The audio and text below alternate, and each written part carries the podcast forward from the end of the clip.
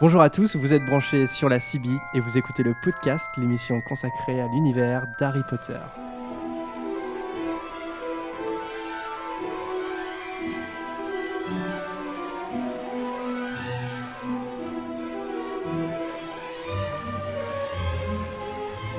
Bienvenue dans ce quatorzième épisode du podcast. Je suis Jérémy et pour cette nouvelle émission, je suis accompagné d'une équipe composée du mystérieux Adrien. Bonjour. du euh, ténébreux Lucas. Yo. De la magnifique Prune. Bonsoir. Et de Médéric. Coucou. J'espère que vous allez bien, en tout cas nous on est content de vous retrouver hein, pour euh, ce nouveau podcast. Alors aujourd'hui, le thème était un, était un thème mystère, on ne vous l'a pas dit, on l'a caché. Euh, ça vous sera... avez fait des théories? Des... Il y a eu de nombreuses théories autour du prochain, du prochain thème du podcast. On, on, va parler donc des théories hein, dans, les, dans Harry Potter. Euh, mais voilà, enfin, je, je, vais expliquer un petit peu plus en détail quand on lancera le thème, puisque tradition oblige, on va en citer vos messages dans le courrier des auditeurs qui nous est rapporté par Erol. Voilà Erol avec le courrier.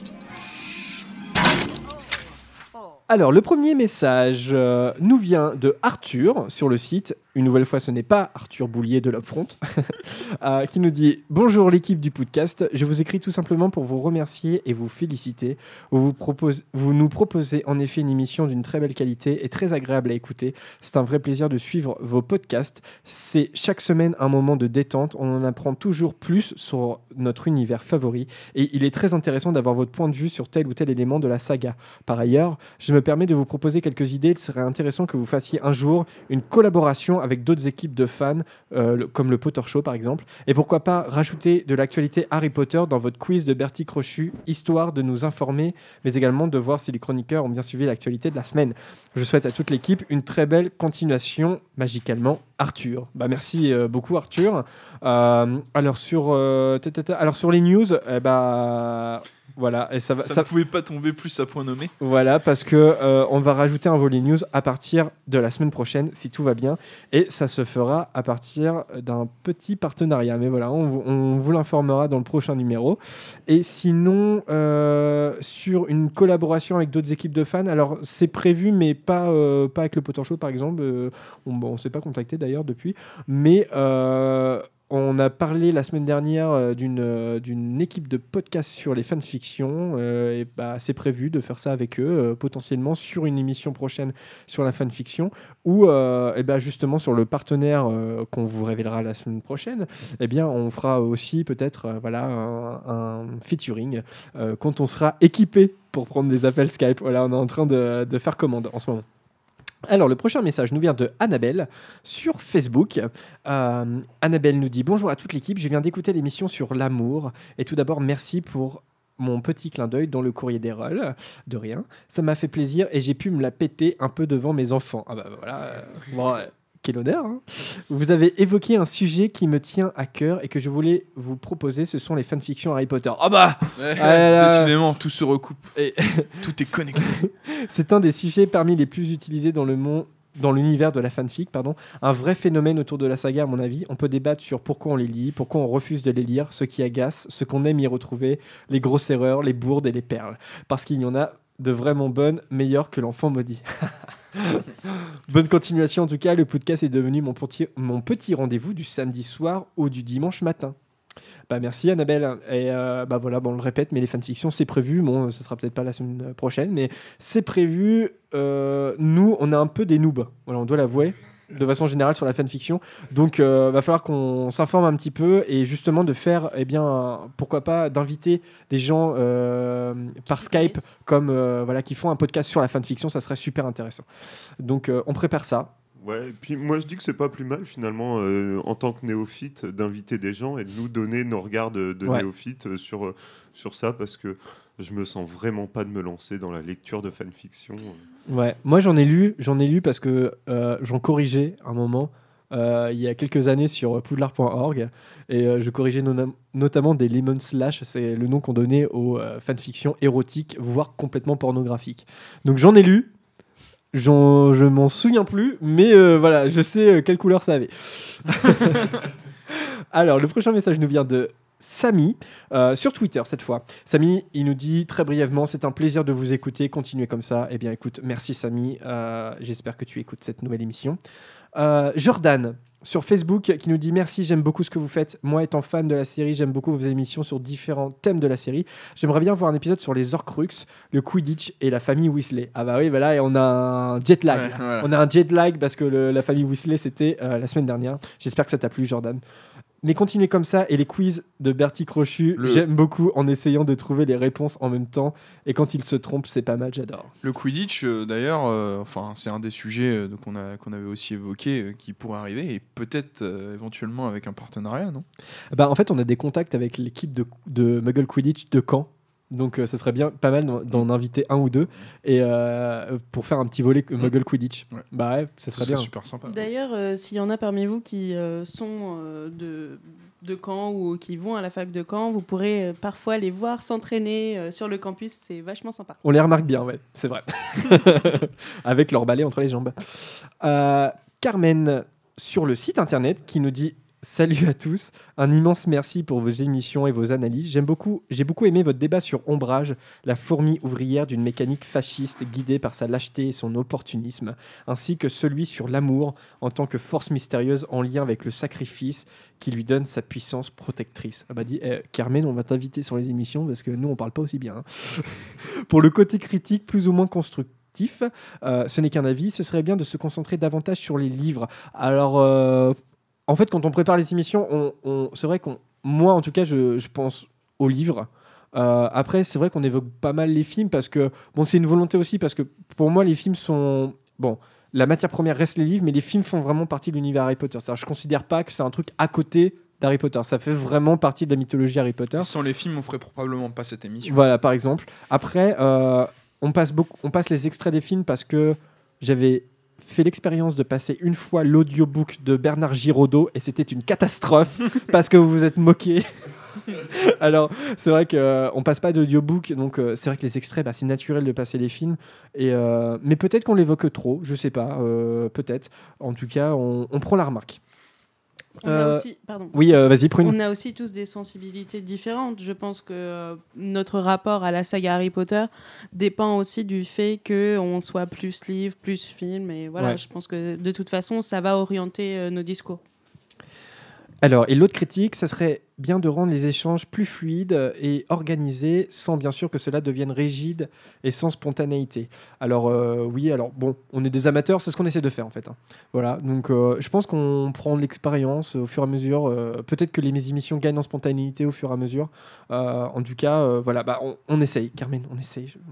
On essaie de faire de notre. On essaie aussi de lever la main quand on veut parler, mais ça ne marche pas toujours. Ouais, et puis on essaye de faire taire Adrien, mais on, y a... alors, on essaie, franchement, mais c'est pas facile, Karine. Pas facile.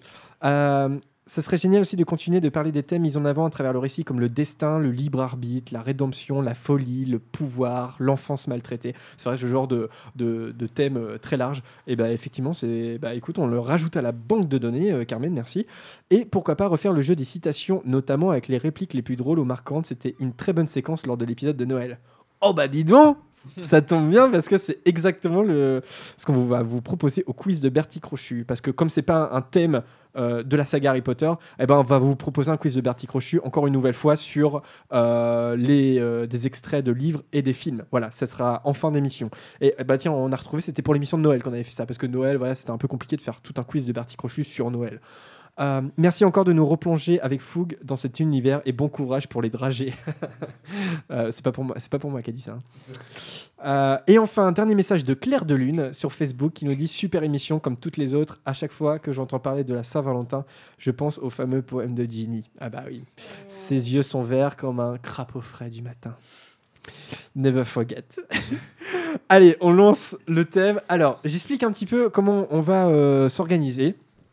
En fait, euh, je vous explique comment on a organisé un petit peu l'émission. On l'a pas organisé. voilà, à la semaine prochaine. À la bisous. semaine prochaine, bisous. Non, en fait, euh, alors moi j'ai une banque, j'ai plusieurs théories sur Harry Potter que j'ai décidé de garder. Je les ai pas données aux chroniqueurs, c'est-à-dire qu'ils savent pas euh, ce dont on va parler. Euh, je sais pas si vous êtes, vous avez été un peu curieux, vous avez recherché sur Google? Moi j'ai regardé. T'as regardé Adrien, mm. Lucas? Non, pas du tout. Euh, Prune? Moi non plus. Et Médée? Du tout. Du tout, ok. Bon, peut-être que vous en connaissez déjà, peut-être que euh, voilà. Euh, donc moi j'en ai gardé quelques-unes. Je vais en fait vous les faire deviner. Alors des fois j'ai des extraits des films, ou des fois j'en en ai pas, et puis je vous donnerai simplement des indices. Et puis euh, eh ben on va débattre sur ces théories. ça va être assez fun. hein. Voilà, on est parce que la plupart de ces théories, alors soit elles ont été démenties par la sortie du dernier livre, soit ce sont plus des interprétations de l'univers. Euh, donc voilà, il n'y a rien qui va changer la, face du monde d'Harry Potter hein, tout de suite. Donc il n'y a pas d'enjeu. hein, vraiment, c'est histoire de vraiment s'amuser et puis de rendre hommage aussi à, des fans qui se sont vraiment creusés la tête pour euh, faire toutes ces théories. Et donc on va commencer avec la première théorie. Alors c'est celle qui, est- qui est peut-être la plus importante euh, dans Harry Potter, qui a fait euh, couler beaucoup beaucoup d'encre. Je vous propose un extrait de la première partie des, des Reliques de la Mort pour vous mettre peut-être sur la piste. Tu t'es surpassé cette fois, Hermione. C'est la forêt de Dean. J'y suis venue avec mes parents. Il y a des années. C'est comme dans mon souvenir. Les arbres, la rivière. Oui, tout. Comme si rien n'avait changé. C'est pas vrai, bien sûr, tout a changé. Si j'amenais mes parents ici aujourd'hui, ils ne reconnaîtraient rien. Ni les arbres, ni la rivière, ni même moi.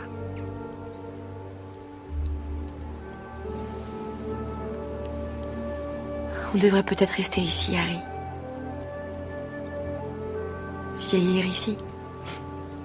Voilà pour cet extrait. Euh, Est-ce que vous le situez dans le film? Ça se passe à quel moment à peu près? Après que Ron soit parti? Euh, Oui, oui, euh, bien après. Enfin, euh, c'est Ah, c'est à Godric Solo? Comment? C'est pas à Godric Solo? Bah non, c'est dans la forêt de Dean. C'est la forêt d'Île. Donc c'est après. en- non, mais c'est parce que. Bref. Alors attendez, j'ai un petit doute. Je vérifie quand même. Euh, Oui, c'est après en fait qu'ils aient été à Godric Solo. Voilà. Mm. Donc euh, ap- après l'attaque de Nagini, et donc euh, ils transplantent dans la forêt de Dean. Euh, et donc Harry et Hermione sont effectivement seuls puisque Ron les, les a abandonnés. Enfin, ils cherchent désespérément à les retrouver à ce moment-là, mais force est de constater qu'il n'est pas là. Et donc ils sont tout seuls. Est-ce que vous voyez où je veux en venir ou pas? Alors attention, c'est vraiment un indice. hein. C'est-à-dire que c'est c'est c'est pas forcément lié à ce qu'ils disent, mais plus à la situation ou voilà ou à l'émotion. C'est un peu dur de choisir des extraits pour vous faire deviner, mais bon, là, si on connaît cette théorie, qui est la principale théorie d'Harry Potter, on peut peut-être faire le lien. Est-ce que vous avez une idée? Le lien de parenté entre Herm- euh, oui, Hermione et Harry?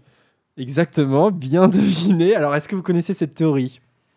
Non, pas du tout. Ah, Adrien qui a fait des petites recherches? Bah, moi, j'ai pas vu euh, une théorie comme quoi euh, il y aurait un lien de parenté entre Hermione et, Alors pourtant, c'est quand même la théorie euh, qui a pris.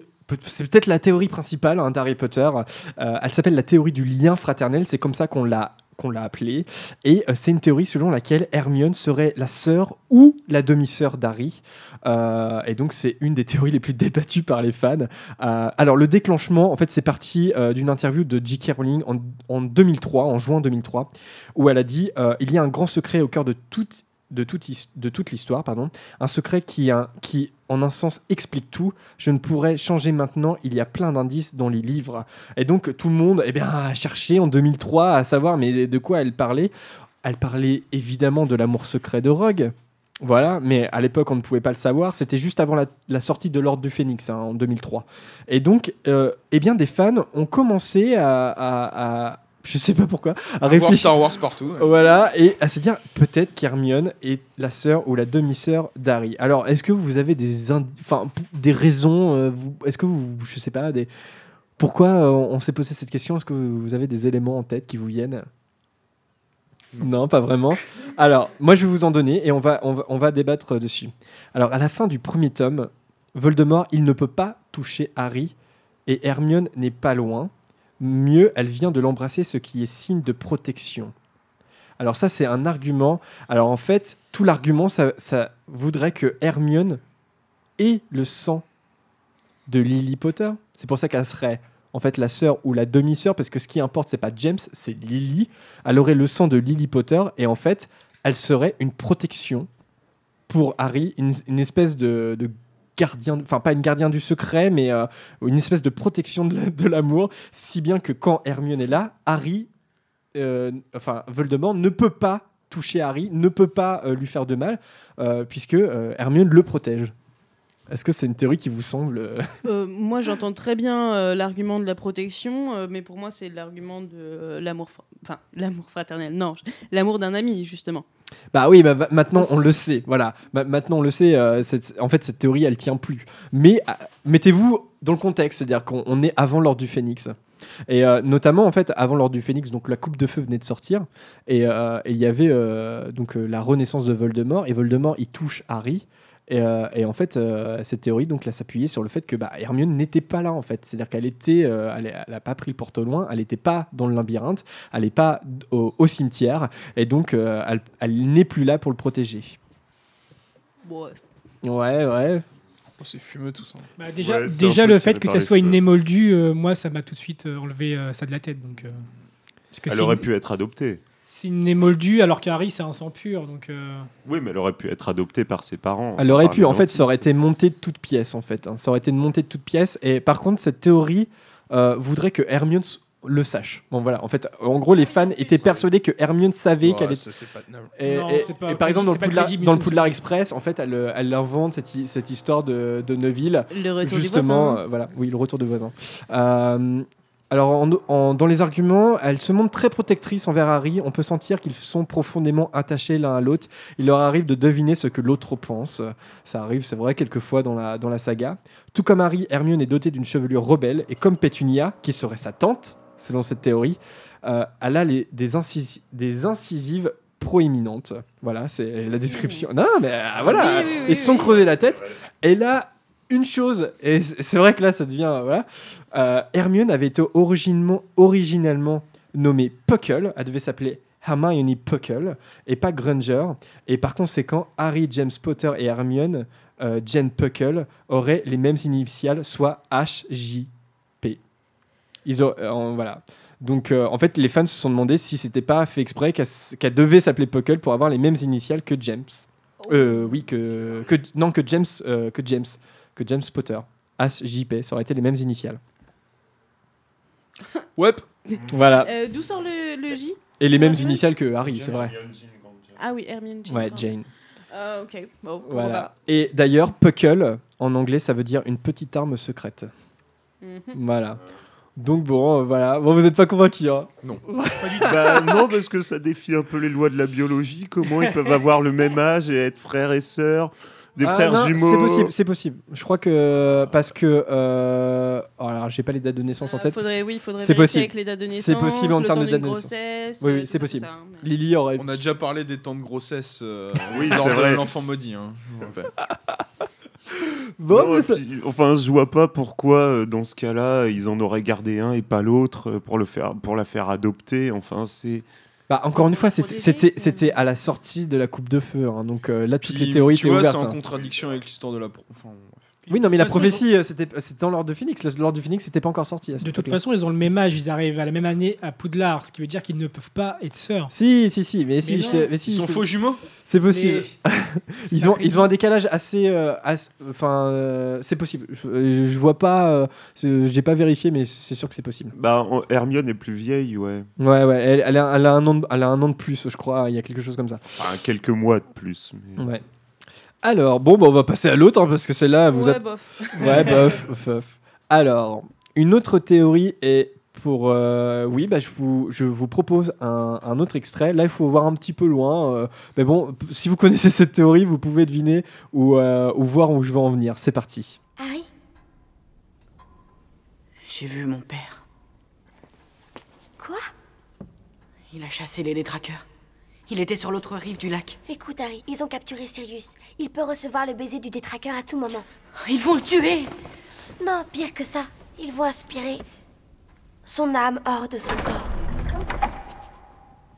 Professeur, il faut les en empêcher. Ils n'ont pas le bon coupable. C'est vrai, monsieur. Sirius est innocent. C'est Croutard le coupable. Croutard? C'était mon rat, monsieur. Ce n'était pas un vrai rat. Enfin, si, c'était un rat. C'était celui de mon frère, Percy. Mais un jour, on lui a offert un hibou. Et j'ai- Erika, on vous dit la vérité. Monsieur, il faut nous croire. Je vous crois, Miss Granger, mais je suis au regret de vous dire que la parole de trois sorciers de 13 ans ne convaincra personne d'autre. Hein? La parole d'un enfant, aussi sincère soit-elle, n'a aucun sens pour ceux qui ne savent plus écouter.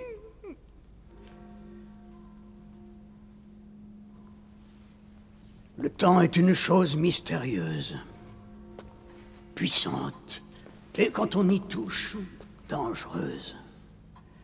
Sirius Black est dans la plus haute cellule de la tour noire.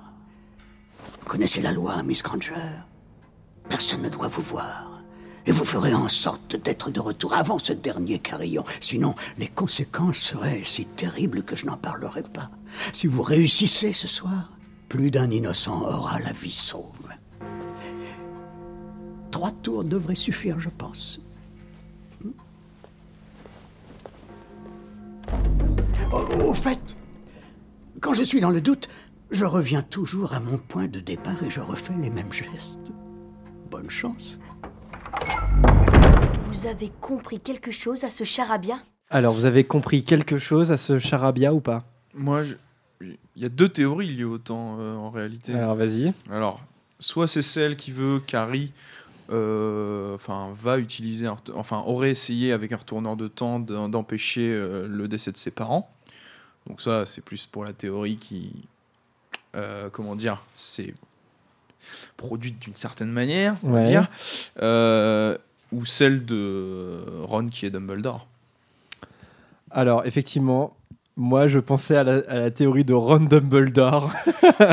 alors, Qui est complètement fumeuse. alors euh, par contre, cette théorie là sur Harry qui revient. Oui, oui, je, je l'ai lu euh, vite fait euh, sur Ouais. euh, Google, comme, comme quoi Voilà, en a- fait ouais. il aurait essayé d'utiliser un retourneur de temps pour, pour retourner voir ses parents, voir que c'était pas possible. Mais, avant, avant, avant la. je ne sais, moi, je ne sais pas- pas du tout, Ouais. si tu veux, c'est- juste ce qui a été dit. À mon avis, c'est dans le flux des théories, si tu veux, comme la théorie, euh, je, je sais pas moi, euh, Voldemort n'utilise pas de retourneur de temps pour, euh, en- enfin, pour, comment Hmm. dire, pour empêcher certaines actions. C'est ce genre de trucs, tu vois, euh, qui sont des théories qui sont juste des extrapolations de et si, voilà.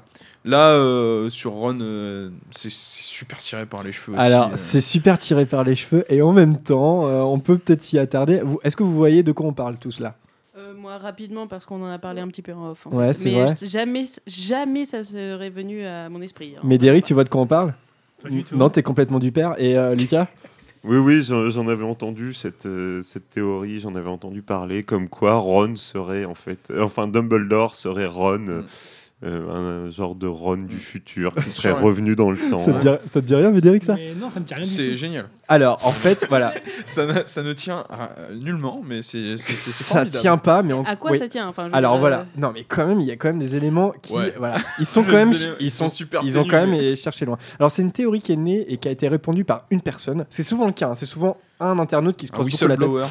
Et, euh, et là, c'est sur un site qui s'appelle The Toast.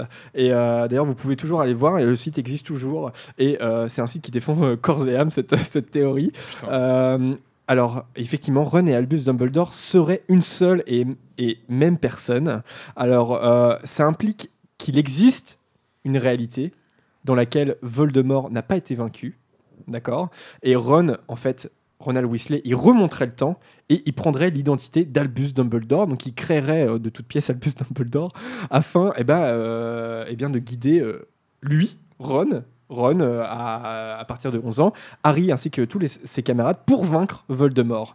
À votre avis, d'où c'est né vous, avez, je pas, des arguments qui peuvent vous venir en tête? Bah, Ouais, Adrien, t'en as toi? Bah non, mais c'est les arguments qui sont, euh, qui sont donnés, c'est-à-dire qu'il y a des similitudes physiques apparemment entre Ron et Dumbledore, et euh, il y a un truc qui se joue aussi avec la scène du jeu d'échecs euh, dans, euh, Ah ouais. dans, l- à l'école des sorciers. Alors ça, moi, j'ai pas creusé ce côté-là parce que c'est tellement complexe Mais que voilà. mais, Mais- en plus, c'est- complexe et en même temps, euh, la, la, la- comment dire, la, hum, merde, la conclusion euh, que- qui est donnée à ça est, est fumeuse là aussi. C'est-à-dire, euh, l'idée, c'est que euh, dans ce jeu d'échecs, Ron agit en regardant de plus loin, en prenant du recul sur la situation, donc en voyant euh, the big picture, comme disent les Américains, quoi, le, la- chose du dessus, quoi. Et donc, euh, par ce jeu d'échecs, où il euh, décide de qui est en action et, et qui ne l'est pas, en fait, c'est un peu ce que fait Dumbledore aussi dans euh, sa, sa rétention d'informations à Harry euh, et ce qu'il dit à certaines personnes, ce qu'il garde pour d'autres. Voilà, c'est ce serait ça. Plus dans les descriptions physiques, euh, le fait qu'il soit grand, le fait qu'il soit voilà. Alors, ils sont tous les deux grands et minces. Ils sont dotés de longs nez. Mm. Euh, quand Harry, euh, il est dans les souvenirs de Tom Jedusor dans la chambre des secrets, Dumbledore, eh bien, il a les cheveux roux. Voilà. Euh, ils ont tous les deux les yeux bleus et ils ont une cicatrice au genou gauche. Vous vous rappelez parce que Ron est blessé par Patmol quand il le mord, c'est au genou gauche et donc euh, la fameuse cicatrice en forme de, de métro de Londres. Oui, voilà. Donc, aura quand peu- Pat Moll mort, il imprime une, euh, un Ah métro de Londres. Ouais. C'est pas mal quand En même. même temps, c'est une plaisanterie de la part de Dumbledore. Je suis pas sûr qu'il ait une cicatrice euh, qui présente le, le métro de Londres. Alors, effectivement, cette théorie sur l'échiquier, alors en fait, elle existe en dehors aussi de la théorie Ron Dumbledore. Oui. C'est-à-dire que des fans se sont creusés la tête, comme quoi est-ce que la partie d'échecs ne prévisage pas ce qui va se passer dans la suite des aventures d'Harry Potter?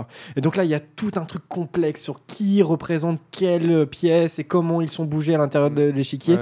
Euh, elle peut être lue en dehors euh, de, de Ouais, cette ouais, théorie de Ron Dumbledore. C'est hyper intéressant, c'est indescriptible dans une émission de radio, donc euh, si, vous, si ça vous intéresse, tapez Au-delà ça des, sur Google. au-delà des problèmes de famille que ça pose. Ouais, ouais. Et Euh, puis après, peut-être que J.K. Rowling s'est amusé à laisser des indices dans cette partie d'échecs euh, sur la suite des événements, euh, sans aller plus loin en fait. Alors pour vous, euh, c'est complètement farfelu ou pas Ron Dumbledore Oh, complètement, complètement con même. Mais Derek, toi qui connaissais pas là, ton, ton Bah, avis à chaud là. De toute façon, c'est pour, pour moi, oui, c'est complètement farfelu. On voit d'un côté euh, un génie et de l'autre côté quelqu'un qui est ordinaire. Ouais, mais enfin, il a vieilli euh, depuis. hein. Oui, mais quand un génie, pour moi, reste un génie. Enfin, il- tu, tu, tu nais avec des facultés. Enfin, Dumbledore est quand même né avec des facultés bien supérieures à la norme, alors que Ron, pas du tout. Et puis, Alors encore, encore une fois, il n'est pas question de, de, de dire est-ce que cette théorie est probable? bien sûr, oui. Voilà, la théorie, elle, elle est fausse, on le Parce sait, ça, mais ça peut voilà. être de la maturation. Moi, c'est c'est dans un côté plus affectif de Ron. Si c'était effectivement vrai, je suis désolé, mais ça veut donc dire qu'il a quand même été amoureux d'Hermione, tu vois, avant de décider de. et- donc, euh, et qu'il a aussi euh, voilà, eu de l'amour pour ses parents. Or, t'as jamais pour Dumbledore, euh, t'as de l'affection certes, mais t'as jamais, si tu veux, euh, quelque chose qui va exprimer le trouble de revoir ses parents qui sont peut-être décédés dans la réalité alternative. Enfin, ça, c'est ça, c'est les théories qui, qui naissent de, de mecs qui ont lu trop de comics, tu vois, qui, qui ont lu trop de Marvel, trop de DC, avec des histoires de multivers à, à qui mieux mieux, et qui euh, sortent un truc complètement abracadabrant et le plus acadabrant possible. Après, c'est super bien de déployer son imaginaire avec ça, mais, euh, mais c'est étonnant de- d'essayer de faire plier la réalité à, euh, à ta vision du truc, quoi. Oui, c'est ça. ouais, Prune. Euh, moi, ça me pose la question euh, qu'on retrouve dans tout, euh, toute histoire de retour dans le temps. Euh, Il y a quand même un gros tabou en général, c'est de se voir soi-même. Et là, ça pose un problème. Je sais plus comment s'appelle le, ce, ce- Non, ce en fait, tu mais- crées un paradoxe temporel, mais pour le coup, voilà. ça, ça agit au niveau physique. Là, c'est de la physique quantique, en fait. Tu peux pas cohabiter dans le même espace-temps techniquement. Mm. Et, euh, et du coup. euh, Après, ça impliquerait quand même l'idée que Ronald Weasley sera devenu le plus grand sorcier de tous les temps. hein. Donc peut-être, tu vois. Non mais attends, attends, j'essaie de, cre- tu vois, de défendre un peu, Mhm. d'être l'avocat du diable. Ouais, le plus grand sorcier de tous les temps, qui aurait aussi mené. oh, ouais, je sais.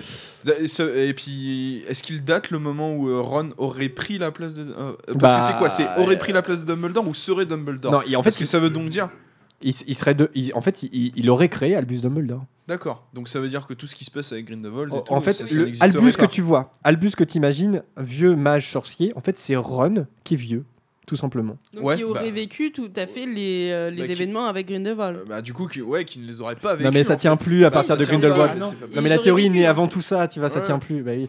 Par contre, euh, oui, oui, Lucas, tu voulais dire? Oui, sauf que dès le premier tome, en fait, sur la carte de Choco Grenouille, c'est marqué que euh, Dumbledore a une vie avant et une vie qui est palpable, puisqu'il y a, le- il y a Putain, les. c'est vrai, ouais. C'est Il il y, a- il y a- complètement con, il y a les propriétés du sang de dragon, il y a, cette, il y a ce combat contre Grindelwald. Je Et- pense que les fans, enfin, en tout cas, euh, celui particulièrement qui a, qui a lancé ça, peut-être, en fait, qui prend, euh, comment dire, qui crée l'identité d'Albus Dumbledore des années, des années auparavant. Non, mais c'est complètement euh, tiré par les cheveux, je suis Il d'accord. peut faire comme Gilderoy Lockhart, faire semblant d'être un grand sorcier, alors qu'en fait, il a repris ça d'un autre sorcier. euh. Bah, Justement, là, la question Ouais, que je euh, posais, c'était est-ce qu'il usurpe une identité? Ouais, ouais, Ou c'est est-ce ça. que. euh, Moi, je pense pas qu'il usurpe une identité Et dans la théorie, dire, mais en fait. euh, faut, faut penser derrière, c'est-à-dire, donc, euh, cette théorie euh, valable ou pas, mais qu'est-ce que ça apporte? À part, à part, tu sais. Bah, rien du euh, tout. voilà, à, à part Non, si. tu vois, sur le truc, qu'est-ce que ça apporte en ça, réalité ça, en fait, toutes ces théories, ça, app- ça apporte, ça apporte rien, mais c'était juste qu'est-ce que ça va être le, le- le twist d'Harry Potter? C'est-à-dire que c'est des gens qui se demandaient mais qu'est-ce que ça va être les grosses révélations au fur et à mesure de la saga? Tu vois, là c'est daté, hein, tu vois, là j'ai pas la date en tête, mais c'est, euh, je sais pas, on est peut-être euh, en 2003-2004 pareil. Donc euh, tu vois, c'était des gens qui Moi, se demandaient c'est quoi les surprises que nous, que nous réserve J.K. Rowling? Moi, personnellement, pendant le livre, Dumbledore, Harry, je suis Ron. Boum Je referme le livre, je le jette à la poubelle, tu vois. Je passe sur une autre saga littéraire. je- Ouais, enfin, euh, J.K. Rowling, euh, depuis, nous a quand même fait euh, Je suis la fille de Voldemort et de Betrel- Bellatrix Lestrange. Ouais, hein. ouais, Voilà. Alors, non, c'est pas Rowling qui a fait ça. ouais. hein. C'est c'est pas- Elle l'a approuvé, c'est pas autres, beaucoup mieux, Un mais texte signé de J.K. Rowling. On vient de vous spoiler. un petit bout, non, un petit bout, lisez le- l'enfant maudit. Euh, ah oui, Ou pas. alors, une, une autre euh, similitude dans le caractère et dans la façon dont ils sont introduits dans la- dans dans l'histoire. alors, ils sont tous les deux gourmands et ils sont tous les deux introduits par leur gourmandise.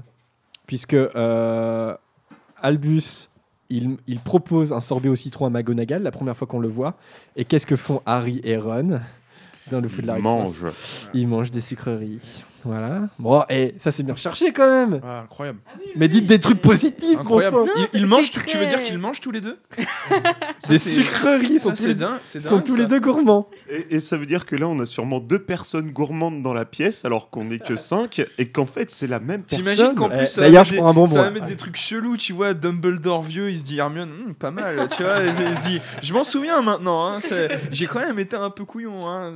J'ai un autre argument. Ah. Un dernier argument. Ouais, Dans l'ordre du. Phénix, lorsqu'il explique à Harry, bah, ça veut dire que euh, l'ordre du Phénix était sorti continué, tu vois. Dans l'ordre du Phénix, lorsqu'il explique, euh, Dumbledore, lorsqu'il explique à Harry pourquoi il a choisi de l'éviter durant l'année scolaire, pardon, je mange un bonbon pour de vrai, donc c'est un peu difficile, il déclare Or, s'il ne se rendait compte que nos relations étaient ou avaient toujours été plus proches que celles qui existent traditionnellement entre un directeur d'école et un élève. Et là, la question qu'on se pose, c'est pourquoi mettre en avant ce avait toujours été Parce que c'est entretiré dans le texte. Quoi? Attends, tu peux répéter? Alors, Dumbledore dit Or, si Harry se rendait compte que. Enfin, non, non c'est pas Harry. euh, c'est qui, de qui il parle? Je sais plus. Oui, Voldemort. Or, si Voldemort se rendait Ah compte oui. que nos relations, donc Dumbledore, Harry, Oui. étaient ou avaient toujours, ou avaient toujours été plus proches que celles qui existent traditionnellement entre un directeur d'école et un élève. Ce avait toujours été, ça, voilà, ça irait C'est dans le sens de cette C'est théorie. vérifiable depuis euh, l'école des sorciers. Hein. Oui. C'est vérifiable depuis la première Oui. page de l'école des sorciers. Parce que. euh, Non, mais encore une fois, euh, Adrien, on n'essaie pas de prouver que cette théorie est vraie. Bah on sait qu'elle est fausse, tu vois. Tu vois. Mais euh, n'empêche que voilà, enfin, c'est vrai c'est que ça. c'est les arguments qui, qui, moi, me paraissent complètement. Mais oui, non, euh, mais oui, c'est c'est de, c'est de fuck, mais voilà. Oui, puis parce que Dumbledore a toujours été proche de James et Lily.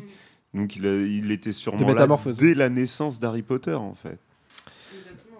C'est peut-être lui le père le bébé à privé de drive. C'est Peut-être le père d'Harry. c'est trop. Dumbledore. Pareil, si. Dumbledore, je suis ton père, j'aurais refermé, j'aurais mis, tu vois, à la poubelle et tout. On me l'a déjà fait ce coup-là. Ça aurait été Puis horrible. de, puis de toute façon, je ne sais pas comment il a pu avoir continué à prendre cette idée-là à l'ordre du Phénix, sachant euh, qu'on voit le combat entre Dumbledore et Voldemort. À moins qu'on prenne le, le truc dans l'autre sens, que Ron, étant petit, fait semblant d'être euh, idiot, ou entre guillemets d'être euh, d'être normal, et alors qu'en fait c'est un vrai génie de base. Bah non, non, la théorie dit que non, Ron, en fait, il n'est pas au courant de ça, en fait. Il n'est pas au courant parce que c'est Ron plus vieux. C'est une, théo- c'est une théorie aussi farfelue que la théorie de Jar Jar, qui est le plus grand seigneur Sith. Ah non, Ah, celle-là, arrêtez- elle se ça, si, tient. arrêtez avec Star Wars. tient. Ah non, mais ça, c'est c'est un, un, un blairable comme truc. mais, euh. Cette fameuse théorie. Oui, oui, on, co- on connaît. oui. Bon, en tout cas, en tout cas, voilà, voilà. Les, arguments peuvent peut-être nous énerver, mais en tout cas, c'est quand même drôle. Et puis, euh, voilà, d'en parler, je trouve ça. Non, mais saluons en tout cas Ça- ouais. l'effort que, que ça Mais représente. hein. je te dis, C'est- t'as une palanquée de théories qui sont beaucoup plus intéressantes et qui ont quasiment aucun argument, mais qui te donnent une autre lecture. Que celui-là, c'est pas possible si tu veux en termes narratifs. C'est euh, En fait, je, je- je- je les sélectionne parce qu'elles elles ont énormément d'importance. C'est- ouais, ouais, c'est celles qui ont ému le plus de fans euh, pendant euh, que les livres sortaient. Mais peut-être que j'en ai d'autres aussi, Adrien, je crois. Parce que qui t'as les questions d'interprétation Oui, et les oui. questions qui en termes de narration marchent pas, tu vois. Mais j'ai pris celles-là parce qu'elles sont un peu rigolotes. Mais non, aussi. mais je suis pas en train de te faire ton procès. Tu fais bien ce que tu veux. Allez, alors justement, la prochaine, je sais pas si tu l'as dans tes petits papiers, Adrien. En tout cas, moi, elle me plaît parce que c'est pas une théorie sur euh, on nous a mind euh, un peu les- l'esprit et, en fait vous avez pas vu la vraie réalité. C'est une théorie sur qu'est-ce qui se serait passé si. Voilà, trois petits points. Et donc là, je vous propose également un extrait euh, de Harry Potter et la Coupe de Feu pendant le Priori Incantatum entre Voldemort et Harry.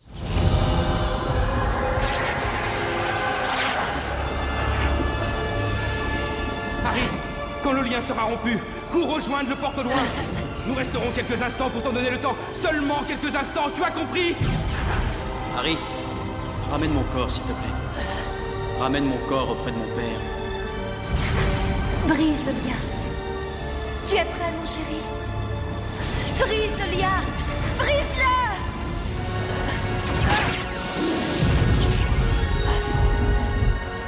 Action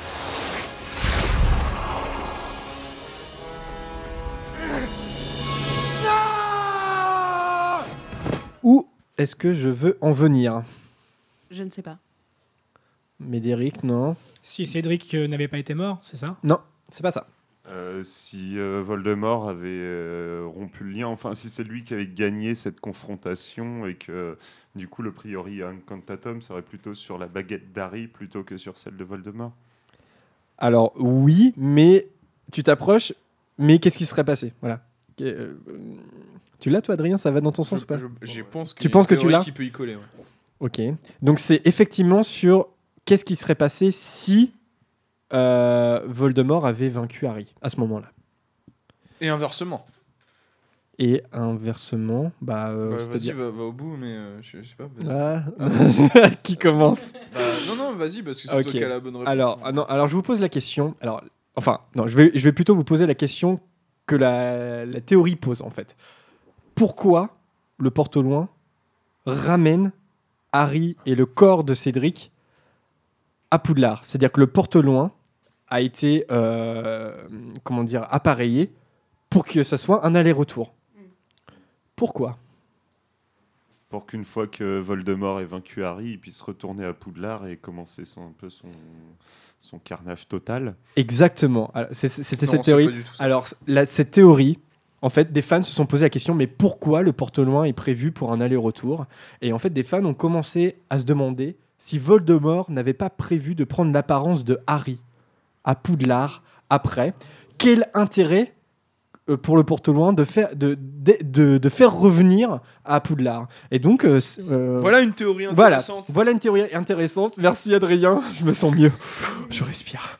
Alors, il est possible. euh, alors que Voldemort ait prévu de renvoyer le corps à Harry à Poudlard euh, afin, euh, afin de prouver qu'il était capable de battre Harry Potter, mais c'est sans compter la promesse que Voldemort avait faite à Nagini à plusieurs reprises. Une fois mort, elle pourrait manger le corps de Harry.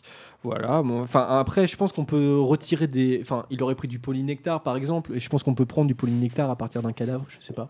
Je pense. Euh, je ne suis pas sûr parce que je crois que Maugrey il garde le corps du. Le, Vivant, justement, il garde le corps vivant Ah exprès ouais, justement ah, il parce qu'à mon avis il en a besoin vivant. Bon, en tout- dans il ce cas-là, il en a besoin pour assez longtemps. Je sais pas si tu l'as, cette théorie, euh, il faudrait pas que le corps se détériore. Par il- exemple. Il, il- je pense qu'il aurait pu garder le corps vivant d'Harry le temps de prendre du polynectar et euh, de, de, de, comment dire, je sais pas, de, de trahir tout le monde, enfin de, de faire son petit manège. Et puis après, euh, en fait, euh, une fois qu'il a tué Dumbledore, il aurait pu se débarrasser d'Harry. Enfin, il aurait pu garder Harry en vie jusqu'au moment où il serait révélé. Voilà, je suis Voldemort. Moi, ça me pose un. Pardon, Adrien. Non, non, non, non, fais, euh, parce que moi, c'est une connerie. hein, donc, Euh, moi, en fait, cette- ce principe-là de prendre la place d'Harry me pose un problème. Je pense, je pense pas, je vois mal euh, Voldemort euh, prendre la place d'Harry. En fait, pour moi, il, il a beaucoup trop d'ego pour ça. euh, il récupérait le fait. Ça que lui le- aurait permis de tuer Dumbledore. Non mais d'accord, d'accord, mais euh, il, peut, il pourrait très bien le tuer en restant. Voldemort. Non, alors ça serait intéressant, ça nous ouvre des portes euh, très très prometteuses, mais je pense pas que l'ego de Voldemort lui permette ce genre de choses. Le fait que le porte-loin euh, revienne à Poudlard, oui, oui, euh, ça peut être utile à Voldemort. Peut-être un mange-mort, peut-être qu'un mange-mort le fasse à sa place, un truc comme ça. Encore une question. Lucius Malfoy pour le punir. Si, parce que Dumbledore a quand même, euh, enfin, aurait quand même baissé ses gardes en voyant arriver revenir. Enfin, en voyant Harry revenir. Ouais. Et, euh, et du coup, euh, je pense que c'est quand même beaucoup plus simple d'atteindre Dumbledore en ayant la l'apparence d'Harry qu'en ayant l'apparence d'un adulte quelconque. Et soit dit en passant, Dumbledore se fait duper depuis le début par Maugrey Folloy, avec le même procédé. Ta connerie, Adrien Elle arrive. C'est une Attention, roulement de mais tambour. non, mais c'est un petit truc entre parenthèses, mais il y a une théorie comme quoi euh, si Voldemort est chauve, c'est pour ne pas qu'on prenne ses cheveux pour faire du polynectar.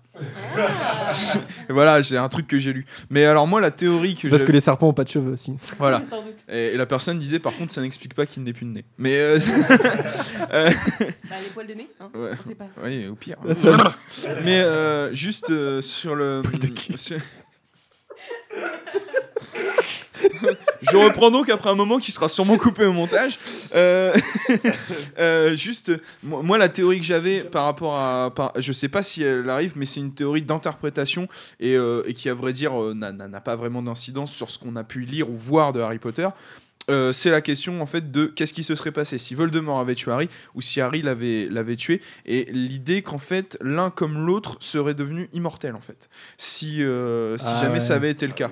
Du coup cette immortalité qui pour Voldemort est pas Ce qui est problème, faux, ce qui est faux, on le sait maintenant. ce qui est faux, du coup, qui a, qui a été invalidé, mais euh, l'idée, en tout cas assez belle pour ce qui concernait si Harry, et enfin qui concerne même Harry, étant donné que voilà, c'est l'issue de la saga, c'est qu'en fait, Harry, euh, devenant immortel, euh, ne reverrait jamais ses proches. Et en fait finirait extrêmement enfin voilà. C'est une théorie extrêmement dark mais l'idée est que Harry ne pouvant mourir il, ne, il, ne- il verrait tous ses proches euh, décéder les uns après les autres et il ne reverrait jamais ses parents il ne reverrait jamais ses proches. Ça aurait été une conclusion euh, assez incroyable des reliques de la mort. C'est vrai. voilà Moi, je crois que euh, j'avais lu, euh, parce que j'étais beaucoup sur Internet à cette époque-là, avant la sortie des reliques de la mort, et j'y croyais à ça. Je, je- je- je voyais une fin comme ça. C'est ah non que- c'est trop- c'est beaucoup trop dark Bah, Oui, mais je- bah ouais, mais moi, euh, adolescent, j'y croyais. manière. C'est vrai que j'avais j'avais lu cette théorie qui se basait en fait sur l'interprétation de la prophétie qui dit que Oui, voilà, c'est- c'est ça que l'un ne peut vivre tant que l'autre vivra. Et si tu tournes un peu les choses, ça signifie que s'il y en a un des deux qui meurt, l'autre devient immortel.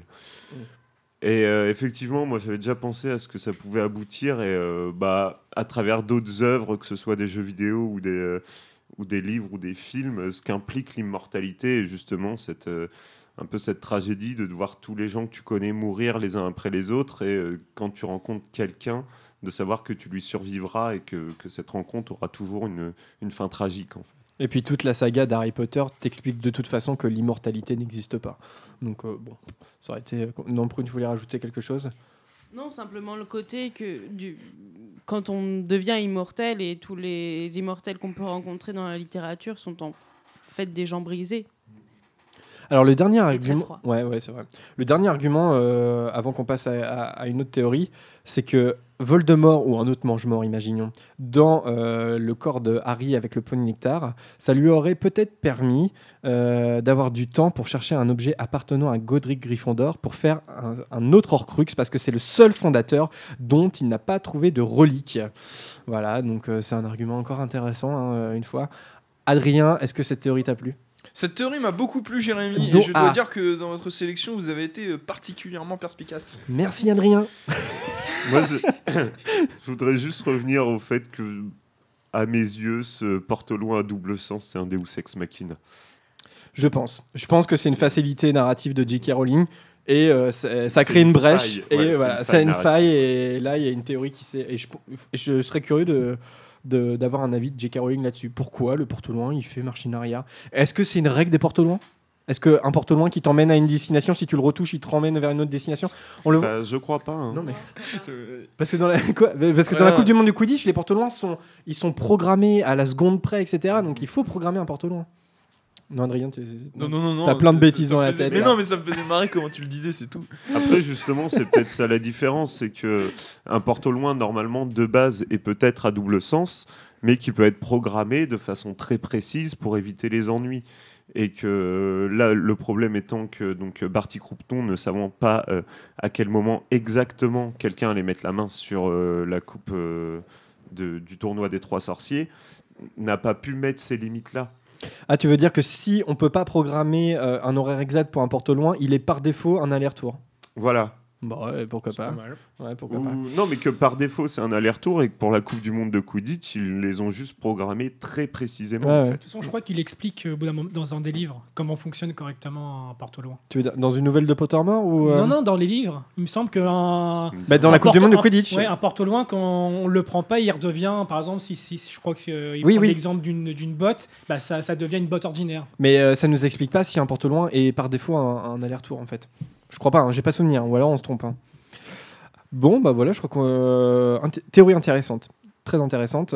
Et, euh, encore une fois, parce que c'est pas une théorie, c'est une théorie, c'est si ça s'était passé comme ça. Voilà. Donc ça, voilà, là, là, c'est plus intéressant. de l'interprétation. Alors je pense que Adrien ne va pas aimer la théorie prochaine, qu'il a une théorie on nous a tout caché. Et donc là, j'ai pas d'extrait, tout simplement parce que c'est un personnage qui n'existe pas dans les films, sauf erreur de ma part, mais je crois qu'on la voit jamais. Euh, de qui s'agit-il? Voilà, posez-moi des questions, je vous donne des indices. Un personnage qui n'aurait pas existé. et Un qui- personnage qui est dans les livres, qui n'est pas dans les films, et qui se trouve à Poudlard. Mhm. Je sais pas, posez-moi des Euh, questions. La bibliothécaire?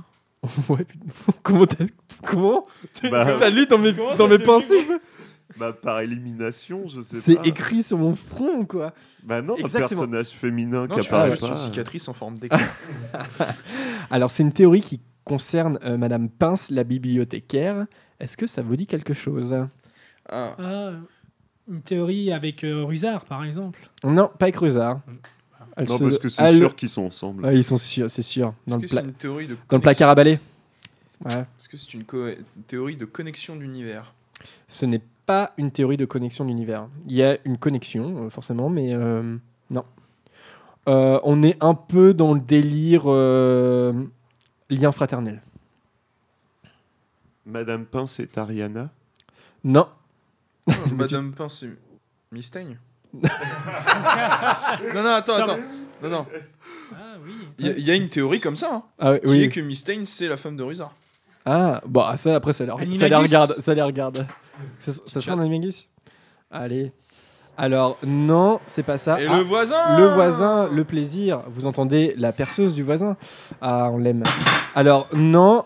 Alors, oh, on a eu un petit accident. Non, ça va? Robert. Alors, non, alors, c- alors, bon, je vous le dis, ça va être plus simple. Madame Pince, la, bibliothé- la bibliothécaire, serait en réalité Aileen Prince, la mère de Rogue. Est-ce que ça vous dit quelque chose? Alors, encore une fois, c'est une théorie euh, qui, quand le dernier livre est sorti, voilà, a été euh, complètement abandonnée. C'était une supposition sur les révélations qui allaient être faites dans le dernier volet d'Harry Potter, Les Reliques de la Mort. Euh, Est-ce que ça vous dit quelque chose? Oui, Prune, tu l'avais déjà lu quelque part? Non.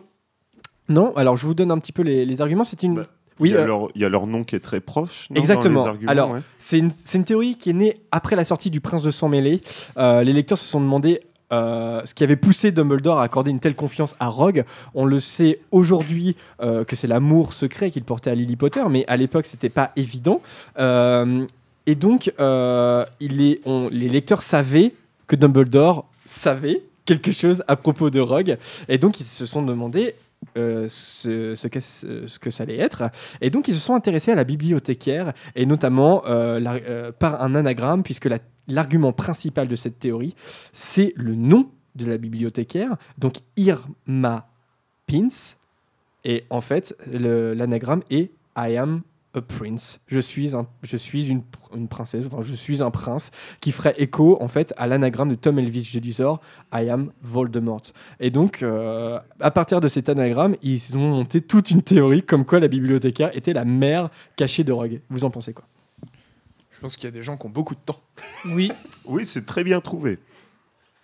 Alors, euh, sur les arguments, euh, les fans ont remarqué qu'il y avait des échos dans les actions de Rogue et de la bibliothécaire. Bon, je vous avoue que ça revient pas souvent, mais il y a un exemple assez frappant, entre guillemets, hein, attention, on met des pincettes, dans l'Ordre du Phénix, dans le chapitre Le pire souvenir de Rogue, puisque dans ce chapitre, vous vous souvenez, Rogue est hors de lui parce qu'il surprend Harry euh, dans la pancine. C'est là qu'il découvre en fait son père et, comment son, père et ses amis euh, maltraitaient euh, Rogue durant leur scolarité. Et donc il est hors de lui et il dit à Harry de sortir et il arrête complètement les cours d'occlumency. Et juste après, arrive Dans le même chapitre, il mange des chocolats dans la bibliothèque et Madame Pince, enfin Pince euh, en français, se met hors d'elle et elle demande à Harry et Jenny de sortir et c'est la même réplique sortez, sortez. Voilà, donc euh, c'est dans le même chapitre, donc voilà, ils ont commencé à avoir des trucs. Une autre similitude, ils connaissent donc Rogue et Madame Pince, ils connaissent tous deux les objets moldus, puisque Madame Pince, elle utilise un plumeau et euh, Rogue parle d'une boîte d'allumettes. Je crois que c'est dans la chambre des secrets. Or, on le sait, le père de Rogue était un moldu, voilà. Et, euh, et J.K. Rowling utilise le même terme en anglais quand, euh, pour décrire que les personnages, comment ils, sautent sur les élèves, comment ils fondent sur les élèves, et c'est le terme Comme to swoop. ouais. Voilà, comme des chauves-souris, to swoop. Et ils ont tous les deux un nez crochu. Voilà, donc euh, c'est les arguments. euh, Déni de sale gueule. principal. Et en fait, Dumbledore aurait caché la mère de Rogue. Et c'est pour ça que cette théorie est née après le prince de sang mêlé, puisque c'est précisément ce que Dumbledore propose à Malfoy, de le protéger. Et, euh, et en fait, les, les fans se sont demandé si Dumbledore avait pas euh, récupéré Rogue et récupéré sa mère en même temps, en la protégeant à Poudlard, en lui donnant un poste, celui de bibliothécaire. Voilà Intriguant. intrigant, c'est faux. Bien sûr, c'est c'est faux, hein, voilà, on le sait. euh, Enfin, euh, bon, non, enfin, on le sait pas. Non, on sait pas. hein. Pff, non, on sait pas, mais enfin, bon, euh, un truc aussi gros que ça, ça aurait été révélé dans les reliques de la mort. Voilà, tout Bah, sans être sa mère, ça pourrait être quelqu'un de sa famille, parce que c'est vrai qu'ils se ressemblent quand même énormément. Et ça s'est déjà vu finalement que des noms, euh, des... dans, dans un arbre généalogique, sur les branches d'une même famille, des noms changent un peu, que ce soit d'une lettre ou que ce soit de quelque chose. Et euh, Ouais. c'est peut-être une cousine éloignée, c'est peut-être pas forcément sa mère, parce que je pense qu'en plus au niveau des âges, ça, ça collerait peut-être pas, mais. Je- bah, ouais, je pense que ça colle, non, je pense que ça mais colle. Rogue est pas tout jeune non plus. Ou alors là, là, j'ai pas donné, donc ça dépend comment tu interprètes après la description physique du personnage. Non, mais celle-là m'intrigue vraiment, ouais. C'est pas des choses que j'ai pu voir. Bah, Irma Pins, I am a prince. Voilà, dites-nous ce que vous en pensez hein, euh, en commentaire. C'est vrai que. et, bah, c'est vrai, je disais c'est faux, mais quelque part, rien nous dit que c'est faux. Moi, je pense que c'est- je pense que c'est une théorie euh, à laquelle n'a pas pensé J.K. Rowling, puisque tout simplement, un truc aussi gros que ça, la mère de Rogue à, Poudlard, on l'aurait dit quand même. hein. Voilà, ou euh, voilà, je pense qu'on l'aurait révélé. Validé par Adrien cette. euh, Oh, il l'avait pas dans ses petits papiers, Adrien? Non, Oh là là. Parce qu'elle n'avait aucun intérêt en fait. moment. Alors, moi, cette prochaine, c'est peut-être ma préférée. Euh, bon, tu vas dire qu'elle a aucun intérêt, je pense. Mais euh, je trouve les arguments vraiment assez pointus et, et- et je l'aime beaucoup et je suis presque déçu en, en- en la découvrant que ça soit pas vrai. Je vous propose un extrait pour vous mettre peut-être sur la piste. Ah, mais lâchez-moi, sale craque-molle Monsieur le professeur Slughorn, je viens de trouver ce garçon qui rôdait dans un couloir de l'étage. Il affirme que vous l'avez invité à votre D'accord, fête. d'accord, je voulais entrer en douce. Vous êtes content? Je vais raccompagner ce jeune homme. Volontiers. Professeur. Non, très bien. Continuez, continuez. Amusez-vous. J'ai peut-être jeté un sort à Katy Bell, ou peut-être pas. Ça vous regarde J'ai juré de vous protéger. J'ai fait le serment inviolable. J'ai pas besoin qu'on me protège. J'ai été choisi pour ça. Parmi tous les autres, moi. Je ne le décevrai pas. Vous avez peur, Drago. Vous essayez de le cacher, mais c'est évident. Laissez-moi vous aider. Non J'ai été choisi. Ce sera ma gloire. Fais-la à l'antenne celle-là, je veux t'entendre la dire à l'antenne. Ce n'est ce n'est pas ma gloire du Morning Live. Super, génial. Ça parle à tous ceux qui ont grandi dans les années 2000, ça. Ils sont peut-être pas beaucoup, je sais pas. Dites-nous si vous connaissiez le Morning Live. Eh ben, gloire, personnellement. Alors, euh, est-ce que vous situez l'extrait? C'est dans le Prince de sang mêlé, euh, avant la fête de Slughorn. C'est ça. Enfin, pendant la fête de Slughorn, Malfoy s'invite et euh, Rogue le raccompagne. Ils ont cette petite entrevue euh, que surprend Harry. Euh, J'ai fait le serment inviolable. Laissez-moi, professeur Rogue, je vais m'en charger tout seul. C'est ma mission. Quelle théorie ça peut bien être Est-ce que vous avez une idée Je crois qu'Adrien, il est, il est un peu sur la piste. Enfin, je sais pas si c'est la bonne, mais vas-y, vas-y, dis-moi. Seul- selon laquelle Drago Malfoy est un loup-garou Exactement. Bravo. Est-ce que vous la connaissez? Pas du tout. Mais alors, je connais aucune de Mais ces c'est bien. théories. Bah, c'est et, bien, euh, vous découvrez des trucs. Euh, Lucas, tu, le- euh, tu, décou- tu savais ou pas? Ouais, non, je savais pas du tout. Et euh, Non, mais déjà, je me demande comment on peut euh, être amené à penser ça. Eh bien. Ah, vas-y, va Adrien, voir. Adrien, t'as des arguments? Ouais, ouais, ouais. Vas-y. Alors, en fait, euh, Drago Malfoy est décrit comme pâle et il paraît malade euh, la plupart du temps dans son ton. Oh là Pécap, près de la mixette, facile Alors, euh, il se trouve que de la bière au beurre vient de tomber sur Jérémy. Euh, Je suis fais attention, aspergé. Ça va faire des taches grasses. C'est pas grave, on continue, on continue. Euh, J'ai froid. Donc il est. Il est pâle, il paraît malade, euh, et il ne rend pas ses devoirs de métamorphose, et il a manqué un, match de, un match de Quidditch. Ce qui, pour euh, les personnes qui euh, donc éditent ces théories-là, sont des arguments suffisants pour prouver que euh, Malfoy cache quelque chose. Donc là, bon, il y a l'histoire du serment inviolable et tout, c'est narrativement euh, euh, quelque chose dans le Prince de sang mêlé, Euh, et donc cache son, son statut de loup-garou durant voilà, la, la saga. Est-ce qu'il y a d'autres arguments? Alors oui, il y en a, il y en a, il y en a quelques autres. Un des points de départ aussi, c'est que Harry est persuadé que Malfoy est un mange-mort, c'est-à-dire qu'il a la marque des ténèbres. Or, la marque des ténèbres dans les livres n'est jamais montrée. C'est-à-dire qu'on on ne sait pas si Malfoy a une marque des ténèbres. Et donc, euh, voilà. Donc ça, c'est une des hypothèses. Et euh, notamment chez Barjo et Burke, Malfoy, il monte son bras. Potentiellement, c'est la marque des ténèbres, mais on n'en sait rien puisque euh, on est sous Donc point ça de pourrait être une morsure. ça pourrait être une morsure. Surtout qu'il il dit qu'il pourrait du coup lui envoyer Greyback euh, sur les talons. euh, Exactement, exactement. Et en plus, il fait. euh, merci euh, Prune. Euh, oui, oui. Notre Molly Weasley. Euh, notre Molly Weasley. merci. Voilà, on a l'impression que j'ai fait pipi. Voilà. Euh, et donc, et donc cette théorie. Euh, voudrait que Drago ait été mordu par Greyback et il serait devenu un loup-garou entre la fin de l'Ordre du Phénix et le début du Prince de Sang Mêlé. Et est-ce que vous savez pourquoi il serait fait mordre? C'est-à-dire que la théorie, vraiment, elle, elle donne une raison à ça. Pour euh, punir Malfoy? Exactement. Ça serait pour punir Lucius Malfoy de ses nombreux échecs. Il aurait- Voldemort aurait demandé à Greyback de mordre son fils. Encore une, une chose qui confirme cette théorie, c'est que Lupin explique à Harry, au Noël au terrier, que Greyback est réputé pour punir les gens avec qui il a eu des désaccords en mordant leurs enfants. Incroyable. Et c'est ce qui est arrivé à Lupin Ouais, même. Lupin, ouais, c'est raconté dans les Pottermore. Et donc, il y aurait un lien entre Malfoy et Lupin. Ce- donc, ça expliquerait les- tous les changements physiques que tu as décrits, euh, Ad- Adrien. Euh, ta, ta, ta. et euh, ça mettrait aussi en relation Malfoy et Rogue, puisque on le sait, dans le Prisonnier d'Azkaban, Rogue préparait une potion de Tulu à Lupin, et ça voudrait dire que dans le Prince de Sang Mêlé, Rogue prépare également de la potion de Tulu tout au long de l'année pour Malfoy. Qu'est-ce que vous pensez de cette théorie? Oui, euh. Bah, justement, euh, comment on pourrait penser que Rogue prépare une potion de Tulu à Malfoy puisque Malfoy refuse l'aide justement de. Bah, ça infirme pas le fait qu'il pourrait lui donner de la potion Tulu Oui, mais donc ça, s'il lui donne une potion Tulu, c'est qu'il lui donne de l'aide. Donc euh, techniquement. euh, Ouais, c'est mais pas là, le sujet de la dispute, c'est pour, euh, c'est pour attaquer Voldemort, en fait. C'est ça, Euh, c'est pour la- attaquer Dumbledore, pardon. C'est la mission, c'est le, le sujet. C'est là-dessus qu'il refuse de l'aide. ouais. Le sujet de Discord, c'est euh, voilà la mission que lui a donnée Voldemort à Drago. C'est pas le fait qu'il so- qu'il soit, qu'il soit euh, loup-garou ou pas. Là, ils se disputent sur le. En fait, Rogue a fait le serment inviolable pour aider euh, Drago à tuer Dumbledore.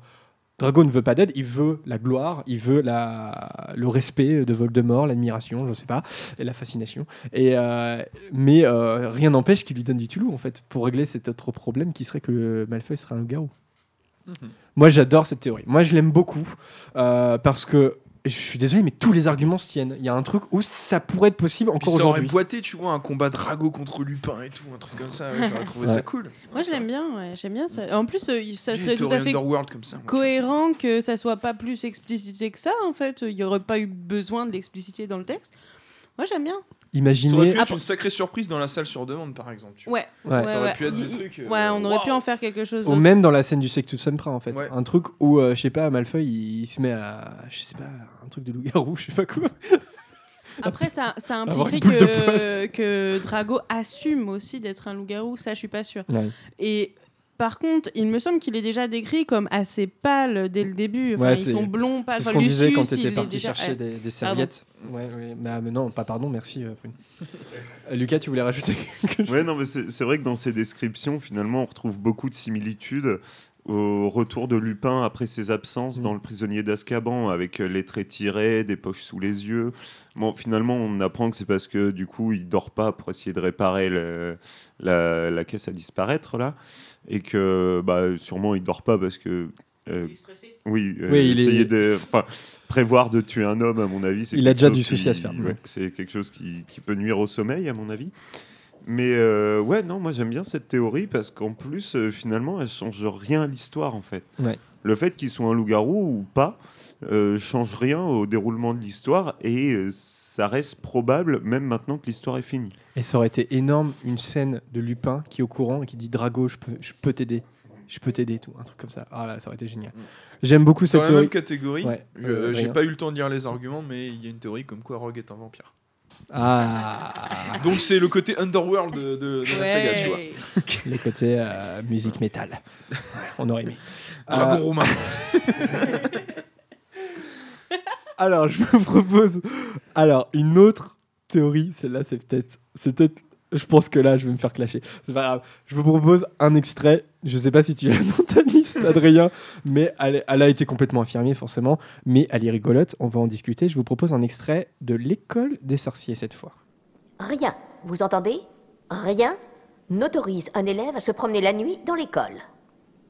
C'est pourquoi, pour vous punir de votre attitude, je vous enlève 50 points. 50 points? Chacun. Et pour être sûr que cela n'arrivera plus, vous serez tous les quatre en retenue.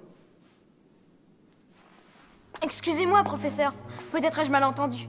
J'ai cru que vous aviez dit tous les quatre. Vous avez bien entendu, monsieur Malfoy. Même si vos intentions étaient honorables, vous vous promeniez vous aussi dans l'école en pleine nuit. Vous serez donc, comme vos camarades, en retenue. C'est bien, on a écouté 30 minutes du film. J'ai oublié de couper, on était en train de regarder le film. alors, alors ça, ça reste sur la scène de, de, de McGonagall. Euh, je pense que vous auriez deviné que ça concerne McGonagall. Est-ce que vous avez une idée? Hmm, Alors, Lucas, ouais. Euh, McGonagall et Dumbledore ensemble, non? Non.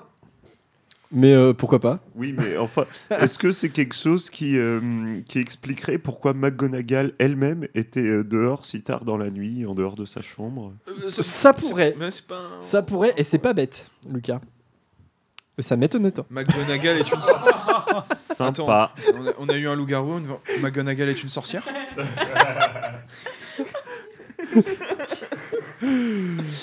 McGonagall est écossaise. Mais c'est rigolo. C'est la théorie la plus folle. Euh. McGonagall est une harpie, non? Franchement, on s'approche.